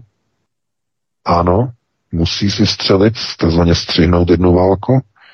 Musí být nějaké někde bombardování, musí přijít o majetky, aby pochopil, že to, za co v uvozovkách hajloval, to, za co vykřikoval slova Ukrajiny, že to byla chyba a že to za to nestálo. Ale bude muset si to zažít na vlastní kůži. Ta společnost, to obyvatelstvo. A pokud tou zkušeností neprojde, ta nacizace se bude prohlubovat. Ke zpětné reflexi nedojde, na to zapomeňte. Té zpětné reflexi brání ten vrchovatý nebo lehce naplněný nebo podle inflace naplněný nákupní vozík. Takže s takovým přesahem já bych to ukončil, že jo, dáme si teď velkou přestávku, dáme si dvě písničky, aspoň 10 minut, protože opravdu jedeme prostě durch a potom bychom se pustili do telefonických dotazů. Určitě. Já s ohledem tady na to, co si VK ještě říkal, tak uh, hodím avizo na můj příští pořád, respektive cyklus na příští týden, tak uh, můžeš klidně běžet, uh, abys to stihl na, v rámci těch písniček. Jenom vás si, milí posluchači, upozornit na příští týden. Budu začít vysílat, začnu vysílat cyklus média a propaganda. Média a propaganda budeme se učit, jak rozeznávat mainstreamové dezinformace, budeme samozřejmě komparovat, porovnávat události tak, jak se opravdu staly. Budeme si uh, licitovat a recitovat věci ohledně české televize a jejich dezinformací. Mám tady konkrétní věci, konkrétní údaje, tak jakých dezinformací se dopouští, eh, dopouštěla česká televize v předchozích letech, nejenom v rámci té Ukrajiny a covidu, ale samozřejmě dříve, daleko dříve a tak dále. Mám tady konkrétní informace a samozřejmě i v rámci CNN a dalších věcí ohledně aranžovaných fotografií, uh, prostě věci skutečnosti jsem naschromáždil docela dost, takže bude to trojdílný cyklus média a propaganda v pondělí ve středu a příští pondělí a to další pondělí o 19 hodin vás zvu. Samozřejmě na kanále Odyssey také se prosím registrujte, protože jak pravidelně upozorňujeme, je to jediná necenzurovaná platforma. YouTube už odzvonil, tam je v podstatě jenom takový ten uhlazený, učesaný šrot takových těch uh, ulízaných diskuzí a tak dále. Ale na Odyssey opravdu najdeme ty autentické alternativní materiály, rizí, neučesané, nepřefiltrované informace, takové, jaké opravdu chceme, aby byly a abychom mohli šířit a publikovat eh, bez cenzury. Takže na Odyssey se prosím registrujte a tento pořad si prosím poslechněte. Samozřejmě já budu potom chystat i volné pokračování v rámci Edvarda Berníse, což byl otec PR, mistr propagandy už během první světové války, který vlastně položil základy propagandy a války a zprocesování, zinženírování veřejného souhlasu. To je taky velmi důležité. Inženírování veřejného souhlasu, tak aby masy opravdu byly směrované určitým uh, směrem tak, aby souhlasili s tím, co je konformní a komfortní s vládním establishmentem. Takže to je jenom eh, na margo toho mého pořadu, který chystám na příští týden. Média a propaganda, prosím, eh, poslechněte si ho. Tak a teď už si dáme opravdu písničku a pak přijde hra na vás. Martine, co si hrajeme? Já nevím, tak asi Tomáše Ortela zůstaním domovém v akustické verzi a pak se koupneme, kdo tady vládne, takže jdeme na to. Prosíme, pomožte nám s propagací kanálu Studia Tapin Rádio Svobodného vysílače CS. Pokud se vám tento nebo jiné pořady na tomto kanále líbí, klikněte na vaší obrazovce na tlačítko s nápisem Sdílet a vyberte sociální síť, na kterou pořad sdílíte. Jde o pouhých pár desítek sekund vašeho času. Děkujeme. Tak, dámy a pánové, já vás zdravím ve třetí hodince, telefony už mi drnčí a vyzvánějí, tak se koukneme na naše dva hosty, na Vítka a na VK, zda jsou nachystáni a zda můžu vzít první hovor. Já jsem tady, Martine. Výborně. No, ano, ano, ano. Já jsem chtěl na začátek uh, uvést informaci velmi stručně v rámci té nacifikace, neskutečné. Tak uh, jedna známá mě říkala, že má, má známou Ukrajinku, a nebudu specifikovat, abych nepřivedl nějaké zdroje, a ta prý uveřejnila obrázek mlínku na maso s ukrajinskými barvami vlajky, to znamená žlutá a modrá, že? A z toho mlínku na druhé straně padalo maso a to mělo mít právě, tam to bylo napsané, to mělo být právě maso těch Rusů, kteří byli namletí v tom ukrajinském mlíku, mlínku na maso v těch ukrajinských barvách. Takže až takto Ukrajinci začínají opravdu neskutečně jako zběsilí proti Rusům. To je něco opravdu, to je na, na zvracení, jo. Mm-hmm. Ani to nejde komentovat. No, jistě, samozřejmě, protože ta nacifikace byla, ta je tam jakoby latentní, dalo by se říct, na té Ukrajině. A eh, ten bývalý eh, sovětský režim se snažil tedy tady ty projevy jakoby utlumovat maximálně tak, jak to bylo jenom možné.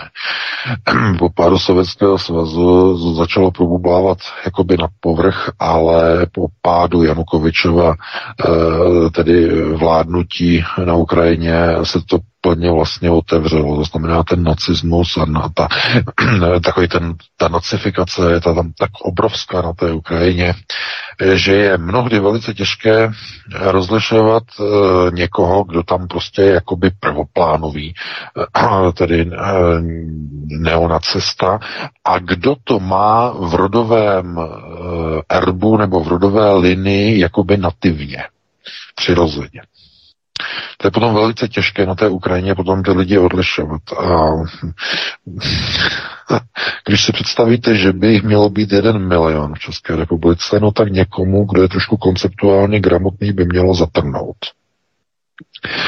Protože mm, znovu, ta nenávist, která tam je, e, jakoby pěstovaná vůči Rusům, je sice maximální, ale úplně stejnou nenávist mají Ukrajinci vůči Polákům, e, vůči Maďarům. E, to znamená, to se neomezuje pouze na Rusy.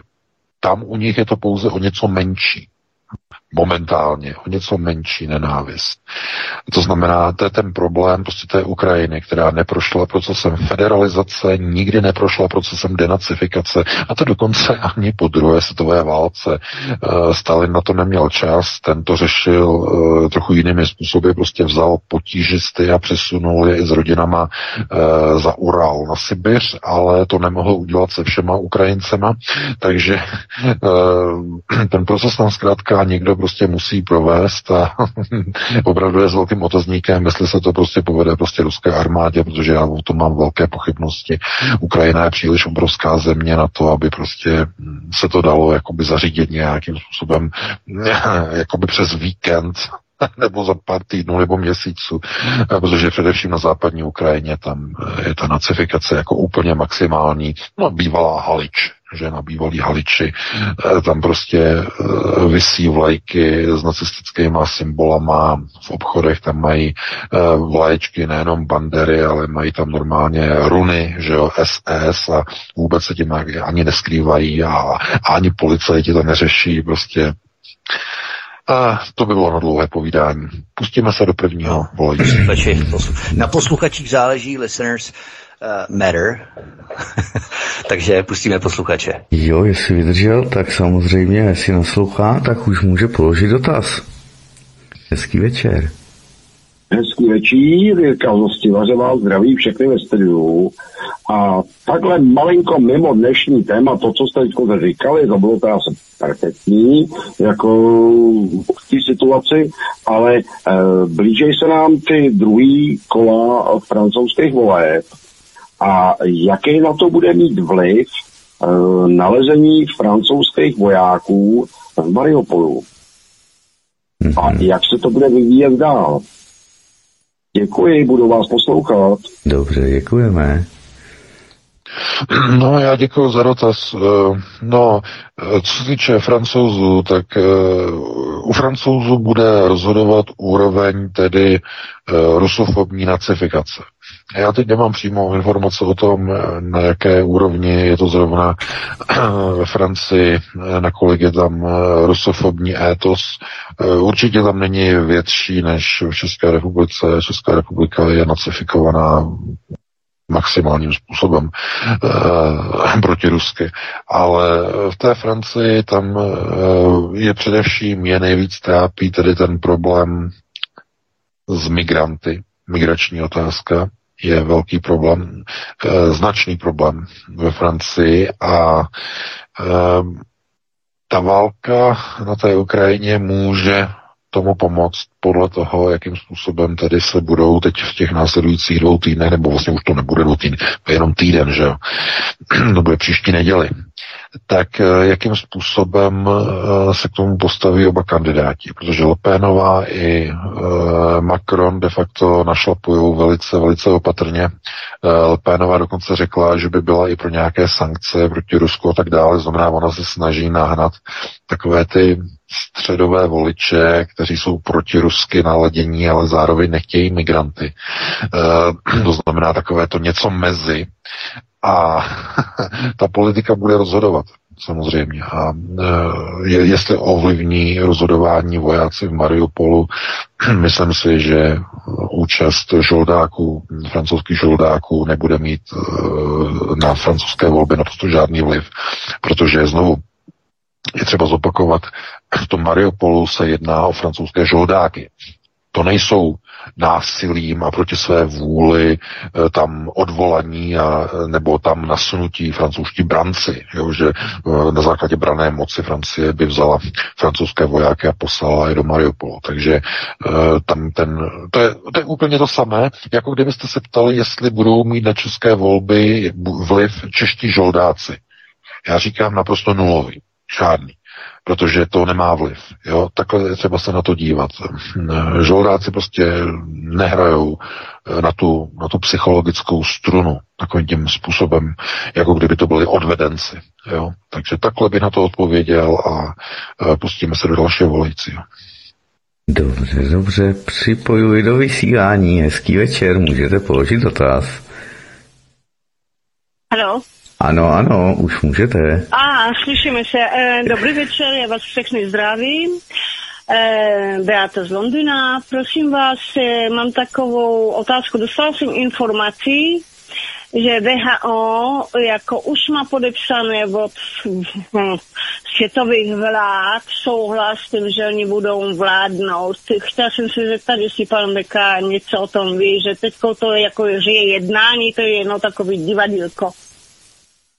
Mm-hmm. Děkuji vám a přeju vám všechny uh, spokojné, krásné velikonoce. Děkujeme a zdravíme do Londýna vám též. Děkuji. tak dámy a pánové. Tak, no, děkuji. no, já děkuji za dotaz, tak taky zdravím, no, taky do Albionu. Já bych tomu chtěl říct, že něco se týče tady uh, té zdravotní diktatury, že zdravotní, to znamená covidové pasy, to chystá Evropská unie. Do toho nemá, eh, že jo, VHO do toho nemá vůbec co mluvit. Eh, Tohle to jede po linii Evropské eh, unie, ale řečeno ještě Evropské komise, že, která bude směrnice připravovat covidové pasy. Že jo, kam se bude moci s covidovým pasem, kam se bude moci uh, s covidovým pasem, kde máte prostě očkování, kde máte testování a kde máte velkou nulu. Nic. Že jo, prázdno. Takže podle toho. A e, znovu, teď je prostě takové to mezidobí, že přichází prostě jaro a nikdo to teď neřeší. Ale e, znovu, Fauci už řekl, že lockdowny jsou kvůli tomu, aby to lidi donutilo se očkovat. Zrovna jsme dostali video do redakce od jednoho z našich uh, čtenářů a posluchačů. Uh, takže ano, oni prostě se na to chystají, ale to přijde až na podzim. Respektive možná už koncem léta, předpokládám, no, tam někde se to bude pohybovat a znovu začnou růst čísla. Lidé se začnou vracet z dovolených a začnou růst čísla, znovu se objeví uh, Flager nebo Maďar nebo nějaký jiný Maďar, já nevím, a začne prostě znovu alarmovat a mlátit prostě tou paličkou do toho plechového zvonu, že ten, ten, do toho cinká a začne prostě křičet, prostě máme čísla, lidi umírají, musíme se všichni naočkovat. No a Pfizer že bude mít nový roztoky. Lepší, takže pro ně samozřejmě vývarově lepší. A lidi znovu si jako truhlíci a ovce stoupnou do těch front, aby měli záznam ve svém covidovém certifikátu, aby je pustili do práce, do školy, do zaměstnání, do autobusu, do metra, do divadla, ehm, do nákupního střediska, které je non-essential, to znamená, které nemá potraviny, oblečení, nějaký, já nevím, elektronika, tam všude budou potřeba covidové prostě pasy, tam bude všude potřeba prostě očkování. To znamená znovu, a oni, když to budou mít spojené ještě s Ukrajinou, budou to mít ještě jakoby jako široce rozkročené, že jo, Ukrajinci, budou probíhat speciální akce, že jo, očkujeme se s Ukrajinou, modrá, žlutá, že jo, očkujeme se, naočkujte svého ukrajinského kamaráda, že jo, děti si budou prostě vyměňovat jehly v rámci družby, že jo, to se vymyslí nějaký debil, že jo, vyměňování jehel, že jo. Já se očkuju, ty se očkuješ potom si vyměníme jehly, nebo si vyměníme telefonní čísla, že jo. Víte, družby. Dřív se dělali družby, že jo, e, že si posílali, že jo, e, jaký to byly ty časopisy, Murzilka, e, paní Májetě, no, Pamatujete si na Murzilku? No, to byl ten časopis, že jo. Eh, který se v rámci družby že posílali. Dopisy se psali do těch eh, těm ruským kamarádům, že jo, sovětským kamarádům, že jo, to byly jo, na Ukrajinu, Kyrgyzstán, eh, Ruská sovětská republika, že jo, socialistická. A dneska v dnešní době s Ukrajincema to bude úplně to samé. To znamená znovu, oni se budou snažit de facto udělat z Ukrajinců jakoby součást toho nového národa, že? Česko-Ukrajina. Že Ukro-Česko. Ukro-Česko nebo Česko No, spíš Ukro-Česko je asi lepší. A uvidíte všude, prostě najednou si toho budete všímat, uvidíte e, všude ukrajinské nápisy. Už to dneska vidíte na webových stránkách. Vidíte na webovou stránku, je úplně stejná, jako byla vždycky. Najednou tam vidíte nějaký žlutý modrý, nějaký rozčepěřený žlutomodrý chucpe, který tam prostě kváká a e, nějaký prostě ukrajinský nápis, který vůbec nerozumíte, co to znamená, e, protože e, to je jako odkaz na portál, že tam najdete Ukrajinu nebo Ukrajince, že jo, vy kliknete na ten odkaz, vyskočí tam na vás bandera, nebo tam na vás nějaký azovák, prostě zakřičí prostě nějaké slova Ukrajiny, vy se toho leknete, spadne vám ne hodiny, ale počítač ze stolu, protože se úplně leknete. A vidíte to teď na internetových stránkách bank, eh, pojišťoven, online shopů, obchodů, najednou všude máte prostě tady ty značky, že jo. Dokonce i na bankomatech. Všude prostě tohle to máte. A já říkám, uh, lidé si na to nakonec zvyknou a budou mít dvoujazyčné nápisy. To znamená, první bude čeština, když se zadaří. Když se zadaří, tak ta čeština bude první a pod tím bude to ukrajinsky napsaný. I za jak dlouho? No, do konce roku počítám. Do konce roku. Jaká to už dokonce jede i na, v rámci titulcích, eh, titulcích na české televizi dole, a na, na, ano, a na hezký jede, český jo. už vám jedou ukrajinské titulky, takže já nepřeháním, opravdu nepřeháním. To je natvrdo. Fiala to řekl jasně, jeden milion. 10% obyvatelstva. A lidem to pořád nedochází. 10% znamená, že budou mít právo a nárok na úřední jazyk. Ve všech školách ukrajinské, ale pozor, co se, co se slučuje s, s úředním jazykem?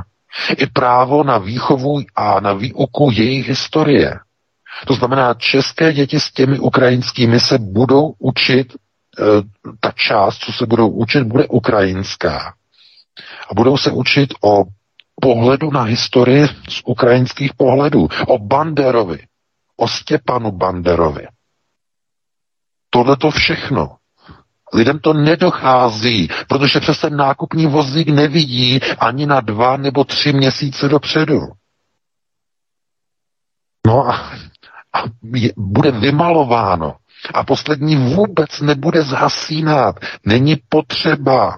On tam hodí halogenový reflektor který tam bude šajnovat i bez šlapání na kole. Bude svítit sám, nemusí zasínat. Žádný vypínač už tam není z bezpečnostních důvodů. Zasínat se nebude. Takže v konceptuální rovině je hotovo, je vymalováno. A mě to nedělá žádnou radost. Takže se pustíme do dalšího volajícího. Dobře, dobře, připojuji do vysílání. Teď svobodný vysílač, hezký večer, můžete položit dotaz. Dobrý večer, já jsem se chtěl zeptat pana VK jenom, nemáte nějaký víc informací o tom křížníku Moskva, protože t- někdo říká, že tam něco bouchlo, někdo, že je odstřeluje raketama a nevíte nic náhodou, protože mě připadá divný, že oni by nevěděli, když by letěla raketama nějaký radary, tak že jo, že by to nechali na sebe padnout vůbec. Jenom by mě tak zajímalo, jestli náhodou, protože poslouchat tyhle informace, to je neskutečný. Dobře, dobře. To je tak všechno, no. Hmm. Zdravíme, no, já děkuji, já děkuji za dotaz. No ano, tak mainstream samozřejmě, ten jede zase no. jednu notu, že jo, hrdina, hrdina ukrajinská armáda, že jo, to někde vyštrachala prostě už několik týdnů zničený, zlikvidovaný, vybombardovaný Neptuny a uh, úspěšně prostě potopila ruskou Moskvu, že jo. Uh, ne, tam prostě uh, no, jak to říct, no. Byly tam vlny, že ten Moskva se potopila dokonce při odtahování, protože kvůli vysokým vlnám, že jo. Vysoký vlny. No. U těch křižníků je to tak, že tam prostě, když dojde k nějaké, že jo, není dobře připoutaný materiál střelivo, že jo, dole v těch skladech, v podpalubí tak se nějaký ten granát může prostě při tom houpání té lodi, že jo, v těch vlnách se prostě uvolní a vypadne prostě eh, z toho reku, z toho držáku, že jo. Vypadne, bouchne, eh, vyletí do skladu muničák na lodi, že jo. A mm, co to znamená? No, Někdo asi udělal chybu, šlendrián, že jo, nedostatečné zabezpečení. A je asi jasný, že Rusové to nechtějí rozmazávat. Že jo. Kdyby to byla ukrajinská raketa, tak na to oni mají radary, že jo? to je všechno prostě vidět, prostě, že jo, ochrana, ta, loď je vybavená e, protiraketovými systémy, že jo, mají tam falangy, že jo, jsou ty ty kulomety, nebo prostě napří, když letí raketa, tak prostě eh, těma falangama je prostě sestřelená. Ale tohle to prostě bylo zkrátka takovým způsobem jako nastavený do té roviny, že no, chápete, eh, se, normálně no, se stane bohužel a jako i tam mají, že jo, lidi, kteří prostě chybují. To je prostě těžký. No, takže chápete, to není vůbec žádný, to je loď, že jo, ta je prostě naplněná prostě střelivem a zejména v době války, že jo, ten modičák je úplně celý plný a tam prostě, když někde něco pohne se, e, dokonce tam mohly být v rámci bojové akce, tam mohly mít více zásob v tom modičáku, než tam jsou ty e, bedny na to připravený, ty reky. Jo? To znamená, dají tam víc, třeba na podlahu tam nějak zabezpečí, dají tam prostě střelivo, že jo? který by mělo být teda v nějakých držácích, ale mají to umístěné jenom na podlaze. Že jo? Začne se to kutálet, zvedne se nějaká vlna, že jo? exploduje to, no a je vymalováno. Z tohoto důvodu. A kdy pozor, kdyby Ukrajina jako měla nějaký prostě, jako že, že, že heroicky, že ho zestřelili, tak by z toho měli velice podrobné důkladné video. Měli by záznamy, všechno by ukazovali a neukazovali by e, fejkové fotografie z roku 2017 z hořícího arabského tankeru, že jo, co uvolnili z Kieva. Takže jako tím je to daný, tím je to prostě logicky, logicky jako vysvětlený. Ale samozřejmě, že pro ruský námořnictvo je to zase taková ta další pecka prostě do tváře, že jo, že můžete uh, mít Bůh ví jaký plány a když prostě někde se poruší nějaký předpisy, tak prostě vymalováno, že loď vyletí do povětří. Takže uh, mají, mají zkrátka po lodi, že No, takže takhle bych to odpověděl, no pustíme se do dalšího volajícího, pokud máme někoho na drátu. No jistě, že máme, hned jej připojuji, svobodný vysílač, dobrý večer, čtvrtý Dobrý hovor. večer. Tak. Halo? Ano, můžete položit dotaz. Dobrý večer, já se jmenuji Igor a měl bych praktickou otázku. Mám rodinný dům, třípatrový, s vytápěnou kondenzačním kotlem na plyn a teď řeším, jestli si k tomu mám pořídit paralelní kotel na uhlí a dřevo anebo uh, tepelné čerpadlo a solární panely, jelikož samozřejmě účinnost panelů je hlavně v létě, takže v zimě by se to mohlo se zdražením elektřiny podnážit. Co byste doporučil? No, já děkuji za dotaz. No, tak eh, pokud chcete mít uh, tepelný čerpadlo, tak jedině tedy na vlastní prostě fotovoltaiku, na vlastní ostrovní systém, protože pokud byste chtěl provozovat uh, tepelný čerpadlo z rozvodné sítě, kde ceny energii poletí zřejmě na Mars, možná i na Saturn, prostě na oběžné dráhy úplně kam vysoko, Protože když se podíváte na ten fialový hnus, který se pohybuje mezi ehm, že jo, eh, cenami, eh, cenami plynu a cenami elektřiny, tak si říkáte, mám se oběsit nebo se mám utopit? Že jo, vlevo, vpravo, díváte se, rozhodujete se, co je horší. Ne, to nemá smysl prostě. Eh, pokud opravdu byste byli připojeni do sítě, tak tepelné čerpadlo nemá ekonomický smysl. Nemá. Zaplatíte na elektrice víc, než by vám vygenerovalo to zařízení teplo, případně chlazení, když se jedná o léto, že Protože to je dvoucestný, že jo? To teplné čerpadlo umí v oba dva režimy. No, eh, každopádně, kotel na pevný palivo je velký plus, pokud jste na venkově. Pokud jste někde ve městě, tak se podívejte především na vyhlášku, jestli vůbec je dovoleno spalovat v daném městě tuhý paliva. Jo, některé města, především říz, řízený pravičákama, různýma zelenýma náckama, to mají zakázaný. Takže to si zjistěte na radnici, jestli se vůbec může topit e, prostě pevnýma palivama. Že jo. Možná, že vám řeknou, že se může dřevem, nesmí se uhlím. Že jo. tak to si musíte zjistit sám. Takže takhle by na to odpověděl. To je mimochodem totiž daleko jako jistější, protože uh, cena toho dřeva rozhodně tak rychle nepůjde nahoru. A u toho uhlí si tak jistý nejsem, zvláště když se do České republiky dováží z Austrálie, jako u blbých. Ale u toho dřeva tam by se, tam se dá určitě cenově dostat na nějakou rozumnou mez, takže tam bych doporučoval, pokud je to vůbec umožněné v dané lokalitě, topit pevnýma palivama. Takže takhle bych na to odpověděl a pustíme se do dalšího volajícího. Dobře, dobře, připojuji do hovoru teď.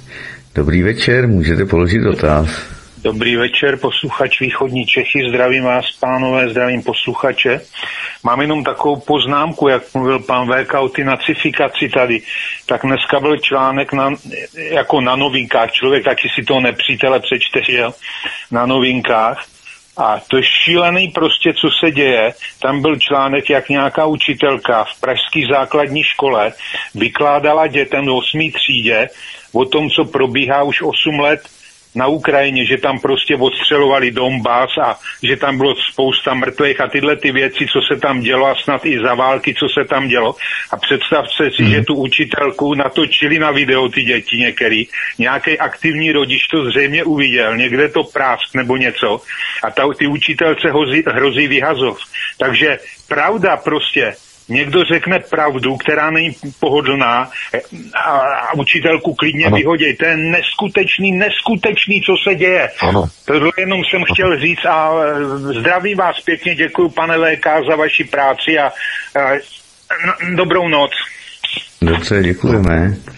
Eh, já jsem, já jsem nevěděl, zaregistroval, jsem to neměl čas si to úplně přečíst ten článek, zaregistroval jsem ten nadpis, uh, headline tady té kauzy, tady toho příklad, případu. Ano, ano, ano, přesně, to je nacifikace. A té společnosti, dokonce těch dětí, pozor, těch dětí, vidíte, jak to funguje a ty děti, ona to vysvětlovala dětem a ty děti jí nabonzovali. To znamená, e, malé dítě, bonzáček, odznáček. Funguje to, funguje to na 100%. A vidíte, ta nacifikace skrze děti, skrze rodinu. E, řekla samozřejmě tak, jak to je, samozřejmě. Tam 8 let tam měli plnit Minský protokol. Ukrajina sabotovala celou dobu Minský protokol a Minská jednání. Nechtěla plnit eh, smluvní závazky vyplývající z Minského protokolu. Nechtěla. Namísto toho tam proběhly dvě války, docházelo tam k odstřelování a 14 tisíc lidí tam za těch 8 let bylo pozabíjeno ukrajinskou armádou. Taková je pravda realita. A učitelka, která tohle to řekne, to by měla dostat pochvalu za to, že věrně a autenticky popisuje historické dnes již, historické události, velice čerstvé. No a místo toho, eh, že ano, jsem, jsem to zaregistroval, že jí hrozí nějaké odvolání nebo tohleto, ale ona neříkala žádné dezinformace, ona neříkala žádné hoaxy. Jenom říkala, jak to tam skutečně probíhalo. Tohle to není válka, která začala 24. února tohoto roku po vstupu ruských vojsk. Ne, ta válka tam probíhá od roku 2014. A Rusové tam tu válku přišli ukončit. Takže tohle to je třeba prostě říkat. A vidíte, že ta fašizace v té společnosti nebo nacifikace, že jo, jsme to vysvětlovali, ty rozdíly mezi tím, eh, tak zkrátka prostupují do té společnosti a už i do těch dětí. To znamená bonzáček od znáček. To je přesně ono. Uh, rodiče, ano, tam je ten problém. Vidíte, znovu se vracíme k první prioritě, vnitřnímu kruhu. Znovu jsme tam. Jsme znovu u rodiny. Jsme znovu u nové generace. Jsme znovu u těch dětí. U té mládeže. Znovu. Vrací se to pořád v kruhu. Toho je třeba si všímat. Takže takhle mi na to odpověděl a pustíme se do dalšího volajícího. On teď žádnej není, protože jsem měl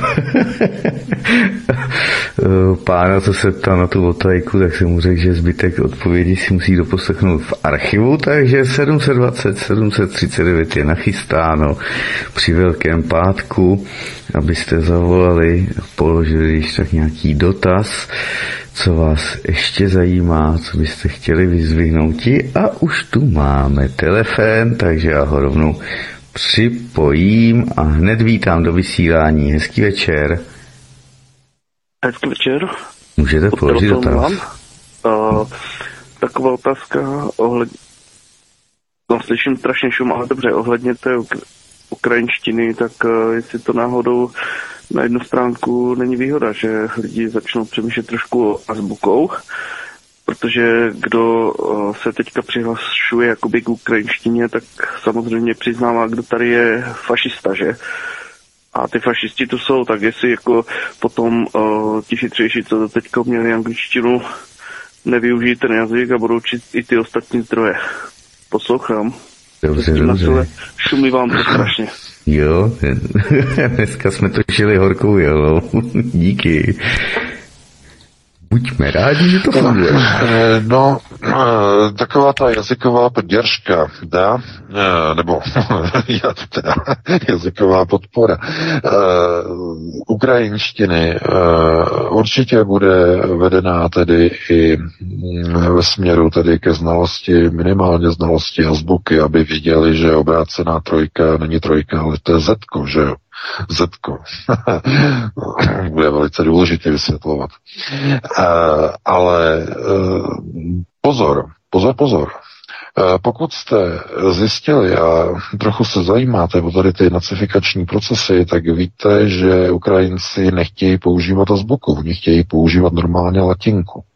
Uh, oni tomu říkají latinizovaná nebo latinsky psaná uh, ukrajinština, že? Latinizovaná. To je, podívejte se třeba na Google, jo, jak oni prostě píšou normálně ukrajinsky, ale v latince. Jo, Ukrajinci. Takže e, nemyslete si, že e, to, je, to je dané, že to je garantované, že hm, to jako nějak zůstane někde u nějaké azbuky. E, to je to by bylo se na, na jiné povídání. Mimochodem, eh, když už Rusové použijou latinská písmena, že jo, eh, pro svoji vojenskou operaci, tak to něco znamená, že Myslel, si napíšou Zetko na auta, který v, v azbuce rusky neexistuje. Dají si tam Včko, který taky v azbuce neexistuje. Že jo? Eh, nikomu to nepřijde zvláštní minimálně lidem, kteří eh, neznají ruštinu nebo naučili se rusky, jim to ani nepřijde zvláštní. To jsou písmena, která v ruštině, v ruštině neexistují. A někdo by si měl dát otázku, Uh, že pačemu, teda proč, uh, oni si tam dávají prostě tady ty latinizované prostě písmenka, rusové. Jaký to má smysl? Jaký to má význam vzkaz? No je to vzkaz těm náckům na Ukrajině, kteří nechtějí azbuku a kteří píšou latinizovanou ukrajinštinou. Aha, aha, to by, to by mohl být ten podsunutý vzkaz, že? aby ti náckové věděli, že ano, tohleto je ruská armáda, vidíte, a my vám tady píšeme e, latinsky, že, nebo latinkou ZK a VČK, teď abyste měli v tom jakoby jasno, že co se vůbec děje. Uh, ano, eh, nad tím, nad tím je velký otazník. Důvod, proč oni mají rusové na svých autech jakoby invazní znaky, latinská písmena, která nejsou v azbuce, jsou skutečně skryta do této chvíle prostě záhadou, není jasné. Proč to bylo takhle zvoleno? Možná se to někdy za 20, 50, 70 let dozvíme, ale každopádně je to, je to tak, no, je to zvláštní. Takže pustíme se do dalšího volajícího. Tak máme dalšího řidiče začátečníka, pustíme se do něj. Tak, svobodný vysílač, hezký večer, můžete, nezaspal. Dobrý večer, dobrý večer. Opravdu jsem řidič začát, já jsem řidič začátečník, protože jsem ze Zlínského kraje, takže mám na SPD A ještě, ještě to Z, to máte hodně toho Z teda a vůbec se za to nestydím. A každopádně dvě věci, co mě napadají dneska, jak jsem poslouchal. Pán, co mluvil před chvílí ohledně toho kotle, jestli na uhlí nebo na dřevo nebo tak nějak, rozhodně pro dřevo si dojdu do nejbližšího lesa, ale prostě pro plyn nebo pro elektriku si do elektrárny asi nedojdu. Takže určitě, a jenom protože to zrovna teďka řeším, tak eh, takové malé uh, doporučení, přemýšlejte nad tím, že všechny nové kotle se neobejdou dneska bez elektriky takže nějaká UPS, nějaký generátor, protože budete mít sice kotel na dřevo, ale stejně si ho nezapálíte, protože bez té ovládací elektroniky on prostě nebude fungovat. Takže to jenom takhle pro lidi, kteří přemýšlejí, čím budou topit příští zimu. A potom druhá taková, druhý takový námět, e, protože docela vážně řeším, že tak, jak to tu vypadá, protože nejsem očkovaný s rodinou a tak dál, takže opravdu může se stát, že na podzim budeme muset zvednout kotvy, a celou dobu jsem přemýšlel o Karibiku, ale když se tak dívám, jak to tady, jak se to dělí vlastně mezi svět ovládaný malkým, malým že a velkým že, tak si říkám, jestli nakonec nebudem ty kufry balit a nepojedem opačným směrem. Uh, prostě ať už Rusko, Indie, uh, prostě někde tam. Uh, pan DK před koncem loňského roku říkal poslední vysílání, které bylo vlastně, kde doporučoval nějaké země, kam by se dalo odjet. Jak to vnímáte dneska? Pořád si myslíte, že třeba Dominikána je, řekněme, nějaké světilko na konci tunelu, a nebo naopak třeba Ukrajina, ze které odejde tolik lidí Ukrajinců a přitom je to úrodná země. Není třeba prostor přestěhovat se tam? Díky, mějte se. Dobře, děkujeme. No, já děkuji. Já děkuji za dotaz, no tak chraň pámbu teda jít na Ukrajinu, tam bude nacifikovaný prostor velice, velice podobný Somálsku. bude nebezpečné vůbec se pohybovat na Ukrajině a už vůbec ne tam žít. To je eh, pozor, pokud byste eh, no, eh, asi by nebyla úplně špatná volba Bělorusko. Bělorusko je stabilní země, eh, rozvinutá, eh, bezpečná, no, je to tam laciné všechno, jídlo je tam laciné, nájmy jsou tam laciné, eh, takže to je jedna z možností. Jo, jedna z možností. Nemají tam žádný nesmysly, normálně se tam dá prostě topit uhlím, dá se tam topit dřevem, jezdí se tam na benzín, jezdí se tam na naftu, nemají tam žádné eh, tady ty uh, elektrické paděržky, tam nemají, že jo, ty podpory na elektriky, že autoelektrika, takovéhle ty věci, že jo, tady ty nesmysly tam nepodporujou, takže to je jedna z možností samozřejmě, každopádně znovu, mm, životní úroveň, to znamená, co očekáváte od životní úrovně. Do, dobré místo k životu je Thajsko. Thajsko je dobré místo. Dobré podnebí, dobré počasí, relativně laciné jídlo, bezpečnost dobrá, pokud teda nemluvíte úplně o centru Bangkoku, stojí za, za úvahu. Stojí za úvahu. Pokud máte tedy našetřené nějaké peníze, máte nějaký příjem, který nebude odvozený od pobytu v Thajsku. To znamená, musíte mít někde nějaký příjem, to znamená z peněz, které budete mít našetřené nebo které budete mít z, z Evropy, eh, tak velice dobře eh, jsou tam velice, na, na evropské ceny laciné nemovitosti, koupíte si něco u moře nebo kousek od moře. Dobrá, je to dobrá varianta. tsunami, ale budeme si stejně v pytli. No, no, samozřejmě přijde tsunami, tsunami může přijít i v jiných oblastech, to může být i v, té Dominikánské republice, nebo tam jsou zase spíš tyhle ty tornáda, že jo, e, to znamená přírodní katastrofy, ale Já jsem to už vysvětloval před těma Vánocema. Tohle to je o tom, je to o dvou věcech. Především jazyková výbava, finanční zázemí a ještě třetí věc, co vlastně od toho očekáváte ohledně životní úrovně. Jestli chcete mít stejnou, nebo chcete mít vyšší, anebo budete akceptovat mnohem nižší životní úroveň. Mnohem nižší. Špatným Mm, špatně se třeba nežije ani eh, v takových oblastech, jako jsou třeba Filipíny. Filipíny, eh, velice zajímavá oblast, eh, nemovitosti tam nejsou vysoké, pokud nemluvíme o Manile, pěkný prostředí, pokud se teda nebavíme o severu ostrova, tak toho hlavního, tak že tam jsou ti povstalci, tak zbytek Filipín je velice bezpečný. To znamená, těch možností je mnoho, ale znovu záleží na tom, co to očekáváte, jaké máte jazykové a finanční dispozice a především, co jste ochotni tedy zkousnout a zcvaknout eh, jako změnu kultury a kulturního režimu, eh, které, přiznajme si, budou skutečně jiné a odlišné, ať už budete v Thajsku, nebo v Dominice, nebo budete na Filipínách, nebo budete na Islandu, nebo budete ve Svisu. To je úplně jedno, protože každá ta oblast má svoje hm, perky nebo plus a má i svoje mouchy, eh, které zase třeba nemusí vonět.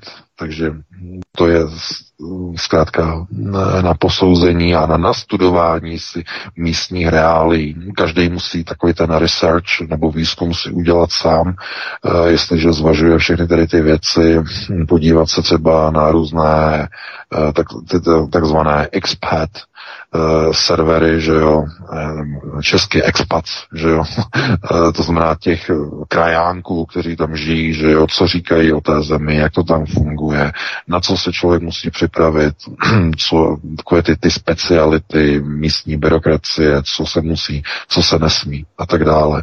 To vám já nedokážu tady prostě říct, jakoby takhle na dálku, udělat výčet a tam jeďte a tam jeďte. Každý si to musí prostě proskoumat sám. To je zodpovědnost každého člověka, který o tady tom uvažuje, o odstěhování se do jiné země. Takže takhle bych na to odpověděl a pustíme se do dalšího volajícího.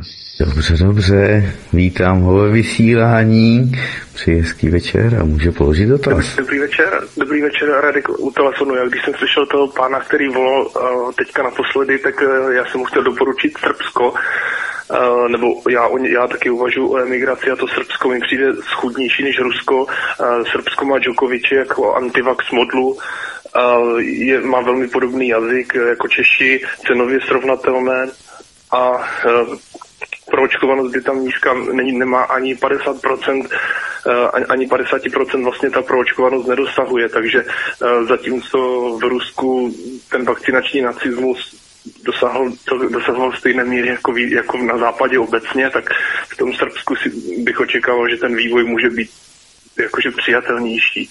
A k tomu, co se děje v Česku, bych chtěl jenom jednou větou říct, že eh, v říjnu 9 lidí z 10 volilo nacisty, eh, tak nám vládnou nacisté a máme tady nacismus, to se není co divit. No a eh, normální lidi nechodí ani na demonstrace, zatímco náckové na ně chodí.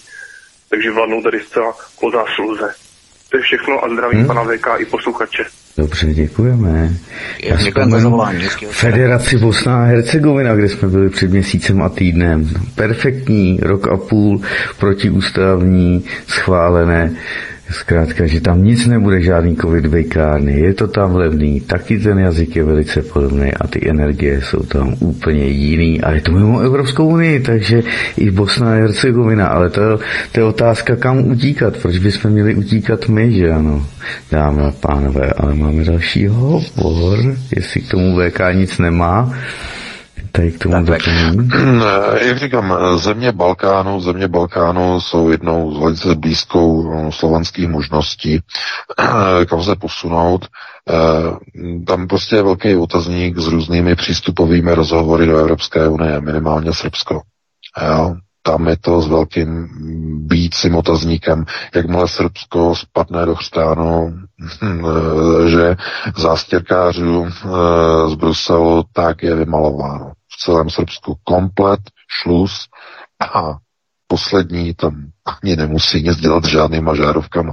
Tam bude prostě hotovo, vymalováno. Otázka je, kdy vstoupí, že Srbsko? Kdy vstoupí? Tlak je na tam na to obrovský, enormní. Eh, no a o Severoatlantické alianci to už nemá smysl ani hovořit. Jak to bude v jednou v EU, tak tam je našlápnuto, že jo, i do NATO. Eh, odpor bude samozřejmě mezi obyvatelstvem velký, ale jakmile to bude v EU, okamžitě první věc, která přijde v Srbsku, budou norské fondy. Hned první rok přijdou norské fondy, stejně jako přišly v České republice 2003-2004 přišly fondy a začaly přeprogramovávat školství tak, aby za těch 15-20 let eh, byly v Srbsku úplně noví Srbové s novým myšlením. Nové Srbsko. Tohle to, že jo, nosaté právo, to znamená přeprogramovat eh, na první prioritě budoucí generaci. Stejně jako to udělali s Českou republikou, jako to udělali se Slovenskem po 33 letech. E, takže co se týče Bo- Srbsko, pozor, a Bosna Hercegovina, ano, dá se uvažovat. E, znovu, je to vždycky s nějakým tím časovým horizontem. Jak dlouho tam chcete žít, co od toho očekáváte, kolik máte peněz, e, jak to máte s jazykem a jak to máte s ochotou přizpůsobovat se kulturním změnám. To si každý musí rozhodnout sám. E, takže takhle by na to odpověděl a pustíme se do dalšího. Do dalšího volajícího připojuji do vysílání. Hezký večer. Můžete položit dotaz. Hezký večer, všechny vás zdravím, Zuzana z Prahy. Jak vidíte, já to jménem mám taky docela dobrý, díky z. Uh, já jsem slyšela, že má přijít do Česka až milion dvěstě tisíc Ukrajinců víc, takže necelý dva miliony by tady měly být což možná i by korespondovalo s tím, jak je rychle zapojují do našeho života a e, vlastně rozvěšují ty vlajky, plus e, dělají už ty nápisy v druhém jazyku, v ukrajinštině. A pak jsem chtěla navázat na ty dva pány, kteří e, mluvili předtím. A jsem přemýšlela taky, kam by bylo nejlepší se odstěhovat a to Tajsko akorát nejsem si jistá, jestli se tam doká, eh, ještě eh, člověk může dostat bez počkování eh, letadlem.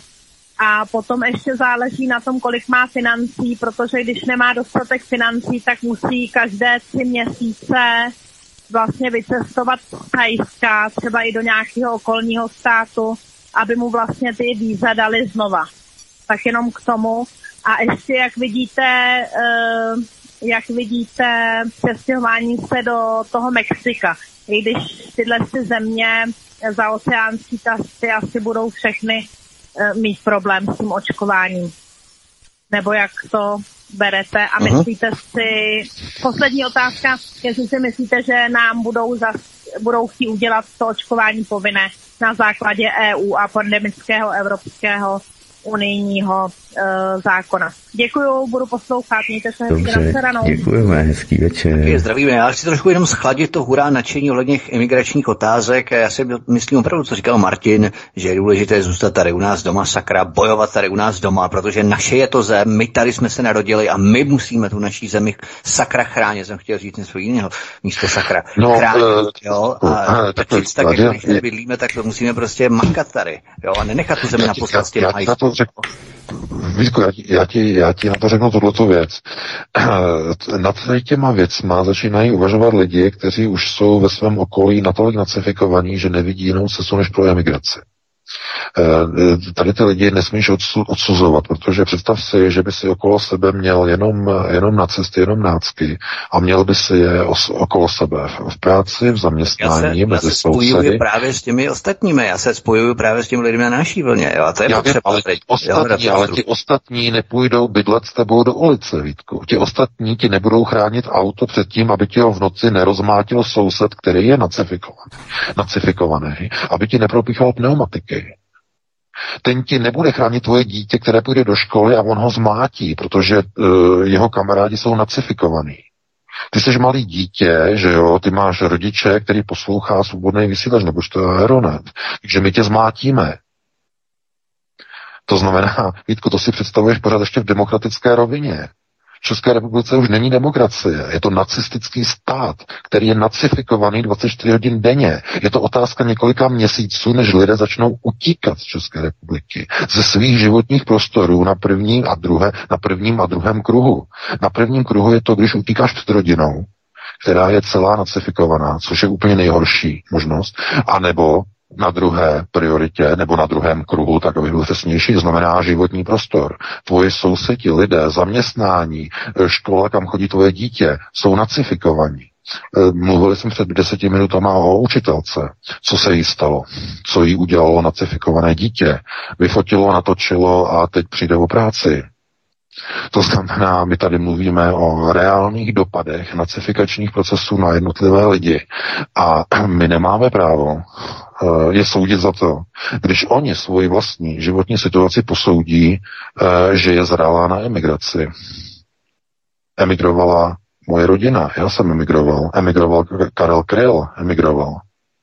Eh, mnoho lidí emigrovalo z mnoha důvodů, z různých důvodů, uh, to, je, to je různý. A nemůžeš ty lidi obvinovat z toho, protože měli nějaké důvody, měli nějaké, uh, to není tak jako... Já jenom říkám, co někdo, můj postoj, někdo, že někdo si, já neodejdu, někdo ale si třeba řekne, lidi. jo? že někdo třeba odejde, někdo třeba odejde ze země a odejde kvůli penězům, protože jde někam, já nevím, na, na rok, na dva, někde vydělává nějaké peníze, někde na nějakou ropnou plošinu, někde v Severním moři. Jo, tak to je něco jiného, to není ten, to, ta emigrace, o který já hovořím. Ale ta rodina, eh, rodinný kruh emigrace, to je ve chvíli, kdy prostě ty lidi si řeknou, tady v tom prostoru, kde já žiju, už prostě nemůžu zabezpečit svoji rodinu po stránce bezpečnosti, po stránce ekonomiky, po, star, po stránce kulturního vývoje, protože ta společnost už je nad moje síly, já nedokážu ten životní prostor tady překonat, protože tady už jsme overrun, jsme tady obsazeni. Jo? Stejně jako tohle si museli přiznat lidi po roce 68 třeba. Overrun. Proto odešli do ciziny mnozí. A, no a nemůžeme ty lidi eh, odsuzovat, odsuzovat, eh, že někdo prostě odešel. Karla Kryla budeme odsuzovat? Ne, nebudeme. E, protože každý přece zodpovídá za bezpečí a blaho svojí vlastní rodiny. A jestliže není schopný zabezpečit v daném životním prostoru hm, a rozhodne se a má na to prostředky, má na to schopnosti, odejde z životního prostoru, změní životní prostor, usadí se někde jinde, e, přináší hodnoty v jiné společnosti. Hm, no, je to kvůli tomu, že e, daný, daný prostor v daném čase pro, ta, pro toho daného člověka už není schůdný.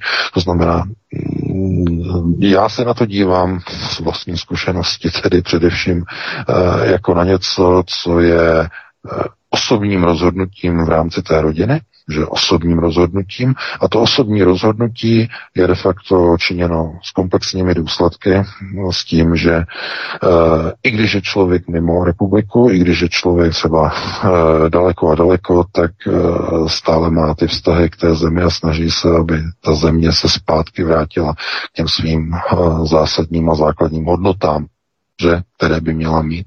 Ale to působení jakoby na dálku, znamená snaha zlepšovat procesy dálkově, eh, je eh, limitně omezená pouze ochotou a lidí změnit své vlastní životy. To znamená lidi, kteří žijou v České republice, ochotou změnit své vlastní žití. No, takhle bych na to odpověděl. Pustíme se do dalšího volajícího. Už máme 10 hodin, ale přece jenom, eh, pokud nám ještě někdo volá, tak abychom ho nenechali zbytečně, abychom ho neutídli. Máme, máme posledního z Holandska, z nízké země. Pozdravujeme a vítám ho ve vysílání. Dobrý večer. Do, dobrý večer. Uh, oba, no, oba vás zdravím, docela často vás poslouchám. Bydlím, otázka je teda, bydlím trvale v Holandsku, nejsem holandian. Uh, a mám obavy, nevyhodí mě tady tady, jak si bude víc Holandsko, to je centrum tady té Evropské unie. Tady zdánlivě to vypadá, že se tady nic nedělo celou, celý ty dva roky, jako jo, ale v podstatě No to je asi otázka, co si myslíte, jak prostě, jak to bude brát všechno Holandsko. Jestli nás tady Čechy, nás tady tady vyhodí, nebo Poláky, tady Čechy tady spoustu. No, to je všechno asi, no, no jenom takhle nějak. No, tak děkuji. Zdravíme do Holandska, hezký večer. Jo, děkuju. Tak Taky. děkuju a já to pokládám. Teda jo, budu poslouchat. Díky. Děkujeme. Jo. Naschle. Naschle. No, No, já děkuji za dotaz. Eh, No, vyhazovat, vyhazovat, vyhazovat ne, ale co se týče mm, tedy mm, jednotlivých eh, zemí, tak jak mají nastavené migrační politiky, tak eh, přístup k migrantům se radikálně mění s objemem migrace. Jeli migrantů opravdu velmi mnoho, tak přístup jednotlivých zemí k migrantům se radikálně zhoršuje a teď nemyslím ze strany mm, jako úřadu, ale především, i když i z těch, že i ze stran jsou za, zahlcené, přeplněné, že jo, úřednice jsou vsteklé, že mají moc práce, ale především ze strany obyčejného obyvatelstva. Když je toho moc, tak obyvatelstvo začne mm, jako negativně. A to, to čeká i Českou republiku. To znamená negativní reakce na Ukrajince, bude jich moc, eh, budou všude. V prvních letech budou mít, eh, budou předmětem pozitivní diskriminace. Ukrajinci budou mít eh, výhody v srovnání s Čechama, že? Takže lidé se na to budou dívat negativně a mm, ano, ano, když jich budou taková ta čísla, jako paní říkala, když volala předtím, že někde okolo 1, 2, 1, 5 až 2 miliony, to je Hm. No, to už, by, to už by byla síla. To by byla síla. Takže eh, znovu je to o objemech těch migrantů, to, jestli prostě někdo začne třeba, já nevím, se snažit prostě omezovat migraci z vládních úřadů, ale o vyhaz, vyhazování to určitě ne. Takže to by bylo uh, poslední, nebo to bylo poslední odpověď ne, na našeho posluchače. Já se loučím teda s tebou Vítku, s tebou Martiné, se všemi našimi posluchači a čtenáři. Doufám, že se vám to dneska líbilo, uh, že jste měli dobrý a nezašuměný poslech, doufám teda. No a pokud se nás naladíte e, příští pátek zase okolo 19.30, tak budeme se těšit a opět se uslyšíme a přineseme nové informace z domova i ze světa. E, užijte si týden, že jo, hlavně Velikonoce, že jo, všechny ty králíčky, zajíčky, všechny ty plácačky, že jo, pomázky a Hlavně tedy, abyste uh, měli veselý, že štěstí, zdraví, spokojenost, no a uslyšíme se opět za týden. Já se budu těšit. Takže pro tuto chvíli dobrou noc. Já se s tebou taky loučím VK, moc děkuji za pořád s tebou taky Martine, s vámi milí posluchači, děkujeme vám, že nám voláte, že nám píšete, že se registrujete na kanál Odyssey, máte to samozřejmě na sociální síti Facebook v rámci svobodného vysílače, odkaz na kanál Odyssey, kam, kam se může zaregistrovat, to velmi jednoduchý proces, trvá to několik minut, ani ne. A na rozdíl od YouTube, tady se můžete registrovat s jakoukoliv e-mailovou adresou, tedy seznam, e, úplně cokoliv, nejenom Gmail, tam je to právě limitované na YouTube v rámci Gmailu, tady je to úplně s jakoukoliv adresou, což samozřejmě rozšiřuje tu možnost a škálu lidí, kteří se mohou registrovat právě na Odyssey. Takže necenzurovaná platforma Odyssey je pro vás připravená, já se s vámi tady loučím. Máme závěr, měli jsme tady začátek, teď máme závěr toho Zetka, je tady hodně přeplněno v tomto pořadu, takže doufáme, že příště to bude něco podobného. Takže zdravím, mějte se krásně, případně dobrou noc nebo hezký večer. Tak to je, tak dámy a pánové, loučíme se, děkujeme a další program na svobodném vysílači pokračuje dnes na Velký pátek, takže děkujeme. Prosíme, pomožte nám s propagací kanálu Studia Tapin Rádio Svobodného vysílače CS. Pokud se vám tento nebo jiné pořady na tomto kanále líbí, klikněte na vaší obrazovce na tlačítko s nápisem Sdílet a vyberte sociální síť, na kterou pořád sdílíte. Jde o pouhých pár desítek sekund vašeho času. Děkujeme.